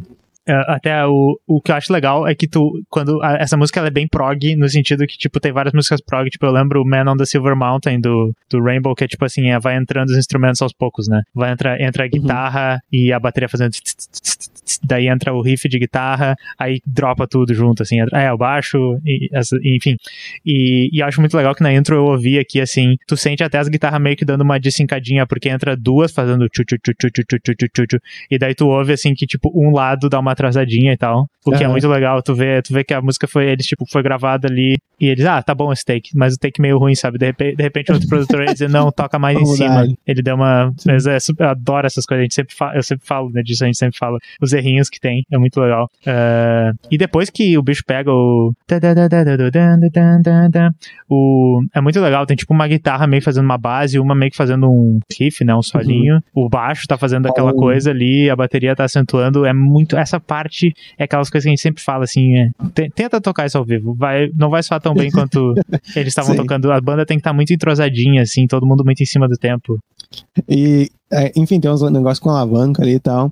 E é bom que o verso ah, entra numa, numa quebradeira, né? Tipo, É tipo o que a gente faz em One Flower, na real, agora que eu. Que, Aham, que faz toda uma introdução, daí. Tan, tan, tan, tan, tipo, entra, entra forte, assim, né? Isso, inclusive, Era mais parecido com, com The Clairvoyant One Flower, porque tinha, lembra que tinha um Exatamente. Eu dedilhadinho lembro até que a de. gente tá falando, né? Tipo, de onde é que saiu tal coisa e tal, daí a gente foi procurar. É, uma música nossa, Tipo, enfim, ah, essa, essa música nossa, que se chama Life is on One Flower, ah, acabou ficando meio parecido o verso, porque tinha um dedilhadinho, que nem tem nessa, daí a gente mudou um pouco pra não ficar tão parecido com. Essa música é muito Iron, Life is on, assim. É, é bem a fórmula do Iron apropriada pela gente com as nossas modificações que a gente gosta, assim. É é uma música bem cheia de, de elementos. Mas enfim, é, o verso, eu ia dizer isso, o verso é bem diferentão. Eu acho que ele tem um tom. Eu não lembro porque eu não, não consigo ouvir isso só ouvindo e não peguei a tablatura, mas eu acho que ele dá uma mudada de tom no verso. Muda um pouco a vibe. E quando o verso cai no refrão, também dá uma mudança de tempo, uma mudança de tom, eu acho, assim. Então é muito. Essa música tem etapas de novo. Deixa eu ver se eu tenho mais alguma coisa que eu queria lembrar sobre essa. Ahn, na real, eu acho que não. Ah, eu ia comentar de novo da letra, que eu gosto muito dessa Uhum. letra e do jeito que ele. Ah, é verdade. Porque ela soa bem, bem historinha também. Eu adoro essa historinha. E a gente não chegou a falar sobre a questão da, da temática da letra. Uhum, uhum. Mas eu acho que tá, tem a ver com o sétimo filho ali dominando um pouco os poderes. Não sei se tu observou É, porque o que eu ia dizer é que assim, ó, é o, o- essa, essa letra tem uma vibe ruim, né? Deu ruim de novo, porque na realidade É, ele ele tá... tá- só se ferrando desde o começo, ele. né, é, exato. Ele tá dizendo, tipo, porque, tipo, tinha um resumo bom aqui no, no Genius, alguém falou o que, que tava acontecendo. É que, tipo assim, a habilidade dele de prever o futuro, né? Tá ficando Uhum. melhor do que a habilidade dele de ver o presente. Então, tipo, é como se isso tá atrapalhando tanto a vida dele que ele não consegue mais viver, porque, tipo, basicamente ele, ele só quer viver e se preocupar com o futuro e tal. E daí, literalmente, ele tá dizendo que ele, tipo, ele não sabe se ele tá enxergando uma coisa que tá acontecendo ou uma coisa que vai vir a acontecer, entendeu? Então, tá ficando totalmente consumido por isso. Então, fala isso, porque, ó, isso é um sonho ou isso é o agora, isso é uma visão ou, ou a no- a normalidade é que eu veja antes dos meus olhos. Ele tá falando, então, ele tá, tá dando dando ruim, entendeu? Sim. E. E ele não É, consegue daí mais controlar os ele fala poderes. que ele, ele tá meio que ficando cada vez mais poderoso em relação a isso, né? É. E daí fala, eu, eu gostei, eu não tinha, não sabia dessa curiosidade, mas tava aqui no Genius que, tipo, a princípio o Steve Harris pe- tipo, pegou uma, uma psíquica lá que, vidente, Morreu, é. famosa que morreu, e Sim. daí, não sei se ela morreu num acidente ou alguma coisa, eu não procurei aqui, mas ele, tipo, pô, mas se ela é, se tu é o bichão mesmo, como é que tu não preveu que tu ia morrer desse jeito e tal? Ah, seria... É, eu lembro que no documentário do. tem três documentários, eu acho, não, não sei se é o quarto, que é o primeiro lá do Early Days, o segundo que é sobre a, o Parslave e o terceiro que é sobre o Samuel barra Declare, o Seven Sun, que ele fala, né? Tipo, ah, uma vez eu tava vendo na TV e tal, e, e a mulher morreu e tal, eu fiquei me perguntando se ela, se ela tinha se ligado que ela, quando que ela ia morrer e tal. Então parece que é verídico mesmo isso. É, mas é, é interessante porque eles meio que pegaram, fizeram uma conchinha de retalho esse álbum até. Tipo, Aham. foram pegando umas coisas meio separadas e juntando assim pra fechar o conceito, né? Tem uma, é, tem, tem uma coisa que também não sei se chega a falar no álbum, talvez eu não lembro da próxima letra, talvez tenha esse tema, que é, que é o tipo, talvez na, na, na lógica da, da vidência do álbum, tu pode saber o que vai acontecer, mas tu não consegue modificar isso, né? Que é tipo, é, é meio que a lógica da série Dark. Que Uhum. isso não é um super spoiler da série, mas tem viagem no tempo e as, as mesmas coisas acontecendo, e tu fica sempre na dúvida se os personagens eles vão conseguir alterar o que aconteceu, mas parece que, tipo, sempre acontece a mesma coisa, assim, e daí tu entende como as alterações que eles fizeram acabaram causando tudo, assim. Então pode ser que tenha uma vibe assim, ele, tipo assim, é, porque fala na letra, por causa desse negócio da vidente, né? Ele fala. Just by looking, só olhando pelos seus olhos, ele podia ver o futuro pe- penetrando em sua mente. Ele via a verdade, ele via a mentira, mas com todo o seu poder ele não conseguia ver a hora que ele ia morrer ou o, o que de ruim ia acontecer com ele. Então, tipo, talvez ele não entendia, talvez, por que, que ele ia morrer daquele jeito ou como ele ia morrer, ele só sabia que ia dar merda e tal. Ou enfim, É. tem, tem essa vibe no álbum. E, e acho que de novo o Steve meteu os, a vibe espírita dele aqui falando, né? Há uma hora para viver, uma hora para morrer, tem uma hora para conhecer o, o, o seu Criador. criador. É. É, é, daí ele fala. Tem um tempo para viver, mas isso não é estranho. Toda vez que você nasce, você está morrendo, né? Uma coisa assim. É, a partir de quando você Ele- nasce, você já tá morrendo. Não, mas eu acho que ele tava tentando, talvez, linkar essa coisa de que talvez uma pessoa morre e outra, ah, tipo, tu acaba reencarnando, entendeu? Porque ele fala que as soon as you born, you die and be reborn again, entendeu? Eu acho que tá mal É. conjugado isso, by the way, mas eu não. Quem sou eu pra dizer, já que eu falo português. É, não, exato, tem uma vibe espírita, tem uma. Eu sempre achei esse refrão meio desconectado, sabe? É. Porque o refrão era pra ser é a bom moral da história. É bom, não, dele. o refrão é ótimo. Até, e esse que é legal do prog, tipo, o refrão meio que dá um corte também instrumentalmente, assim, é muito maneiro. E daí tem uma sessão solo ótima. Acho que a gente meio que foi interrompido na lógica aqui, mas enfim, a gente tá falando vários fatos perdidos sobre essa música. Eu acho que ela é impressionante, ela é muito legal porque ela é uma das mais famosas do álbum. E mas no contexto do álbum, assim, a gente já falou de vários dos elementos separados que tem aqui, né? E, e o ICB citou no chat ali a palavra anagnórise, que é uma palavra grega que aparentemente tem a ver com isso. Ah, e, e tem exatamente esse negócio de, tipo, tu vê o futuro e não conseguir mudar. Ele disse a história do Édipo. Talvez, talvez, eu não sei nem se esse é o conceito que o Steve tá botando aqui, mas me parece ser uma coisa que pode pode estar sendo desenhada, que é tipo, não, não serve de muita coisa se a regra da, do, da evidência é essa, se a regra é tudo que vai acontecer vai acontecer, porque se, se tu previu o que ia acontecer, quer dizer que vai acontecer, né? Então tu não pode mudar, então é meio que uma maldição isso, né? Inclusive ele fala na última música. Eu ia, eu ia, eu ia tentar meio que fazer uma, um disclaimer aqui e, e tentar interpretar algumas coisas relacionadas ao álbum em si, assim, tipo, tu tem essa coisa da luta do bem e do mal, é, aí tu tem, tipo, o ator ali que seria o, o os atores, né? Tu tem o Capeta, tu tem o, o Sétimo Filho e tal, Os é, deuses, que né? teoricamente estariam meio que Os anjos. é, como é que eu vou dizer assim, criando, ah, influenciando na, na, na realidade, né? Só que tem sempre essa coisa de que se tu vê, realmente tu não pode mudar, né? Tipo, é como se a realidade fosse pré-definida. E aí, tipo, sei lá, daí também tem a pergunta assim, até onde vai essa essa coisa do, do embate entre o bem e o mal, se isso é uma coisa porque tem essa coisa da Bíblia, né? Que no fim tudo vai acabar. E. Sim, e como é que é um embate se já tá decidido? Tem isso também. Exatamente, daí tem essa vibe meio. meio estranha, assim, do. Mas sabe o que é meio de um louco? pré-determinismo, de um determinismo versus um livre-arbítrio do bem e do mal, sabe? Não sei. É, o, É o que eu acho meio louco é que o, o único que, que dá a entender, embora na música Seven Sun ele diz os dois vão tentar manipulá-lo e usá-lo, mas o capeta tá todo assim, tipo, eu acho que vai dar ruim, então vamos tentar matar essa criança, vamos tentar des- destruir a família dele e tal. Eles estão sempre. Porque, Sim. porque a princípio o capeta não tem a- o poder de prever o futuro. Né? Sim. E daí o sétimo filho tem, então, de, de certa forma, tipo, por isso que o capeta não gosta dele, assim, tipo, porque ele não sabe o que vai acontecer. Porque se o capeta soubesse que, se o coisa ruim soubesse que ia, que ia dar ruim pra ele, que no final a história dá ruim, ele não precisava interferir. Mas ao mesmo tempo, enfim, tipo, esse tipo de coisa, assim, me faz pensar. A gente só tá divagando um pouco aqui, mas é um tema Sim, sim. tão. A gente sempre faz isso no podcast, né? A gente acaba cavando super fundo nessas coisas. Mas enfim, é, eu acho que é isso. Vamos, vamos ir pra próxima, que tem só mais uma Sim. que se chama Only the Good Die Young. Essa música é o fim da. tipo, eu fiquei. Alguém falando no chat ali que o, agora o, o sétimo filho tava. Acho que foi na hora da The Prophecy ali que falou que o sétimo puto. filho tava full pistola e tal. Só que, tipo, é só tragédia pra ele. Aqui no final foi a mesma coisa, né? Tipo, ao menos pelo que parece aqui, ele tá meio tipo assim. Bah, eu faço as. as as clarividências pra vocês, aí vocês ficam acreditando nesses profetas aí e tal. Eu sou o sétimo filho. tipo, é, e daí a frase que mais me marcou é aquela ali: Ah, eu, eu acho que eu vou te deixar, deixar vocês com seus bispos e sua culpa. Até a próxima vez, tenham um bom pecado. Aquilo ali foi. Ah, essa frase aqui foi certeira, hein? É, porque é, é, é legal porque ele tá, tipo, putaço com a humanidade, porque ele tá, tipo, assim... É bem, é bem isso, assim, é, é, tipo... Usar meus poderes pro bem não, não... É que essa música tem uma vibe meio... uh, pincel, né? A palavra não é bom falar essa, essa palavra na Twitch, mas é tipo assim, pô, eu sou tribonzinho com ela e ela não quer namorar comigo. É tipo essa vibe que, que ele tá passando.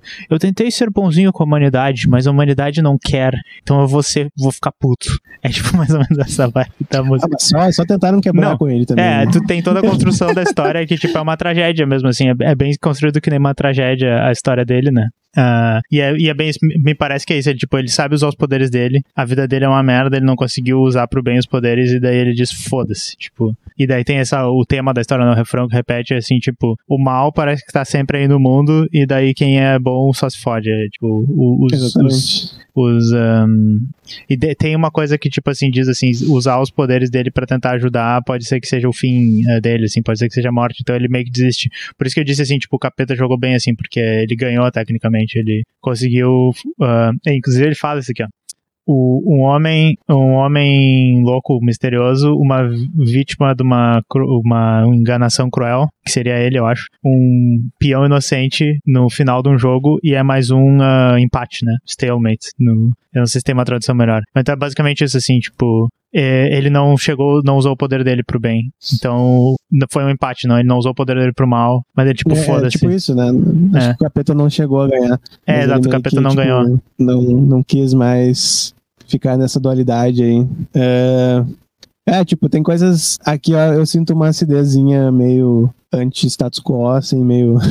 É, coisa de. Coisa de, de ocultista, que nem o Bruce, assim, que adora dar uma alfinetada na igreja, assim. eu senti é sim assim. exatamente tem a É, aí tem mais uma coisa que me chamou a atenção. Ah, é, que foi exatamente essa parte aqui, ó, que ele dá uma alfinetada. ó, Walking on the water, uh, what's up? Are miracles uh, I can trust measure your coffin? Does it measure up to your lust? Tipo, é, andar na água é tudo que vocês conseguem acreditar, né? Começa, começa seu caixão, a sua luxúria cabe nele. Ah, muito bom, cara. Isso É, aí é. ele- Ah, o Bruce se lava quando ele quer nessas. É, é bom, né? É bom, é uma. É uma. É, uma, é tipo assim, vocês. Tem um monte de milagre aí. Mas Muito aí eu tô. Isso aí, essa palavra aí. Essa É, não, mas é que é bem isso, assim, tipo, vocês, vocês acreditam em um monte de merda, né? O, tipo, é meio que ele tá dizendo, um monte de coisa inacreditável, vocês têm toda uma religião aí e tal. E eu tô tentando vender pra vocês uma ideia que, tipo, é verdade, entendeu? É, no, no- na coisa. Eu tô tentando, tipo, ajudar vocês e vocês, tipo, não, eu sou um falso profeta. E, e daí É. ele dá uma alfinetada assim, tipo, meçam seus caixões que tá dizendo vocês vão morrer, né? Mas será que, tipo, é suficiente pra conter a, a, a luxúria? Ele não usa ganância, mas ele tá dizendo isso assim, tipo, vocês, vocês são uns merda, então se foda aí, morram. Ah, Sim. e é, eu gosto, eu ia dizer dizer, eu notei umas letras aqui, o nosso amigo Nico, alguma coisa que tava aqui antes, Nico666, ele falou, será que isso aqui é o início das letras ocultistas lá que o Bruce botou na frente? É, essa letra aqui, The Sun is Burned and Black, é, tem isso no álbum do Bruce lá também, o, eu acho que The Alchemist. The star, my É. star is black and burned, algumas coisas. Ele, ele é, o, o- é legal que o- ele tem umas palavras que ele sempre usa, tá ligado? Book of Life. É, eu acho que essa é, é o que eu senti nessa. É, é que essa, essa parte aqui ela é bem subjetiva, né? Tipo. é, subjetiva, né? acho que ela tá cheia de alusões, de alegorias, assim. Uhum, uhum. Eu É. adoro essas merdas também. É como se, sei lá, ele soubesse que as coisas vão acontecer. e isso tá meio que. A primeira parte ali ele fala do tipo assim. É, do tipo. Eu não sei se, eu- se tá certa essa interpretação, mas que quando ele fala é, If I cancel tomorrow, tomorrow then that will affect me today. Uhum. É como se ele não fizesse nada, né? Os. Eu não sei, pode ter outra interpretação, mas tipo assim, a galera do Undead eu entendo como os, sei lá, demônios, alguma coisa assim, Aham, aham. Ah, vão me agradecer porque, né, ele tá, tipo assim, ele tá fazendo vista grossa, digamos assim. Pode ser, pode não ser essa a interpretação, mas eu senti isso.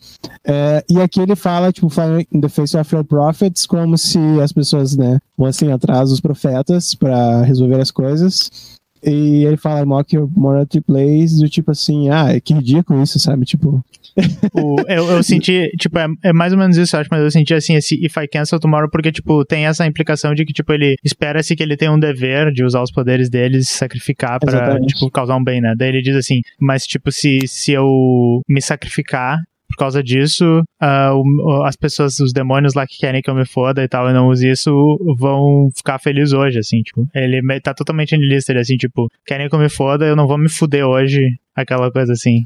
E Sim. daí, e daí ele, os seus profetas dizem que seria ético isso, mas eu tô, eu tô zombo da tua ética e tal. Foda-se essa ética. E, e é, tem várias, várias coisinhas E daí, assim, a eu acho. parte ali, eu vejo que ele diz assim, que meio que, tipo, quando ele diz a, a lua está Uhum. vermelha e, e sangrando e o, e o sol está colapsado, né? Tá, tá negro e tal. É, é como se, tipo, ah, as coisas ruins estão acontecendo, tá ligado? Tipo, não tem o que fazer. Ah, é Tipo, verdade, já pegou fogo, quer que eu faça o quê? É, exatamente. E, Que merda. mas é legal, essa letra tá, tá, eu achei que tá bem. E daí tipo ele assim, fala, não tá tão subjetiva e, e ao mesmo tempo tá bem. sim, Tipo, não tá que nem Revelations. Pra mim, Revelations é um monte de palavra aleatória, assim. É que o, te- o Que tema, é, o tema é isso, ele, ele virou um pau no cu, assim, que não se importa mais com a responsabilidade dele, que esse poder confere e tal.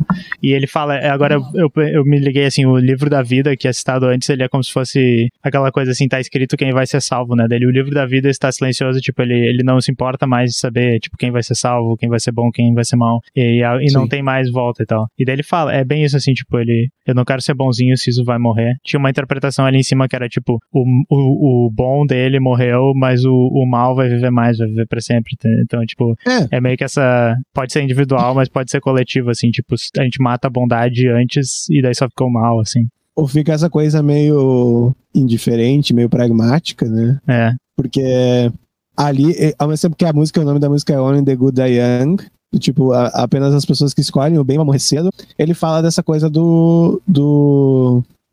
do empate, né? Dessa coisa de não. é, Sim, que ele não enfim, virou um pau no cu, ele só virou parte, né? indiferente. é, ele, ele virou Isso. um neu- neutrão, um. Como é que é? Um. Ele virou um. Isentão. Isentão, isso.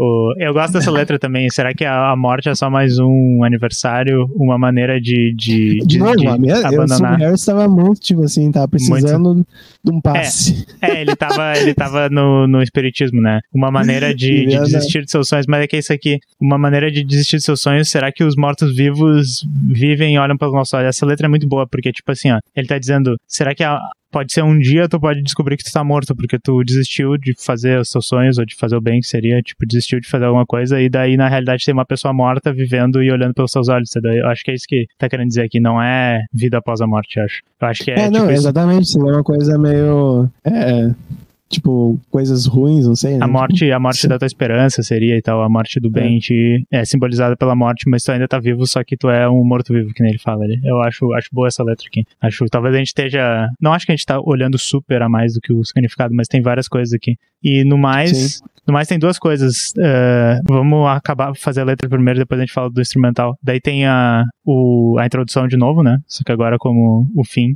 Pink Floydiano. É, e o que é muito legal é que aqui na sete vezes ele repete isso, né? E daí ele Sim. fala, ao invés do Your Trip Begins, ele faz um ha tá ligado? Não sei se já, já ouviu isso, mas ele faz o Cara, eu devo ter me ligado nisso em algum momento. Porque é muito bom, porque ele fala assim, né? Tipo, e a jornada vai começar. Daí, ao invés de falar isso, ele fala, se fudeu. E ele é a mesma coisa. Sim. E, cara, sobre. Quer falar sobre o instrumental um pouco? Cara, tem, eu até tinha é, me, me, preparado para falar do instrumental, mas eu acabei Esqueci focando na letra e me esqueci. Mas, cara, tem uma coisa muito legal que o Steve faz nesse álbum, nesse, nessa música, que é aquele uhum. um riffzinho bem, bem agudo, assim, no baixo. Uhum. É muito legal. Ele faz isso, sei lá, em The Number só, eu acho. E é legal ali porque ele faz muito rápido, muito, tipo, certeiro, assim. E é uma coisa bem difícil de é fazer um... também. É muito legal, né? E... Ele harmoniza, louco. E no mais, essa música, cara, eu acho que ela tem um andamento legal, assim. Eu acho que.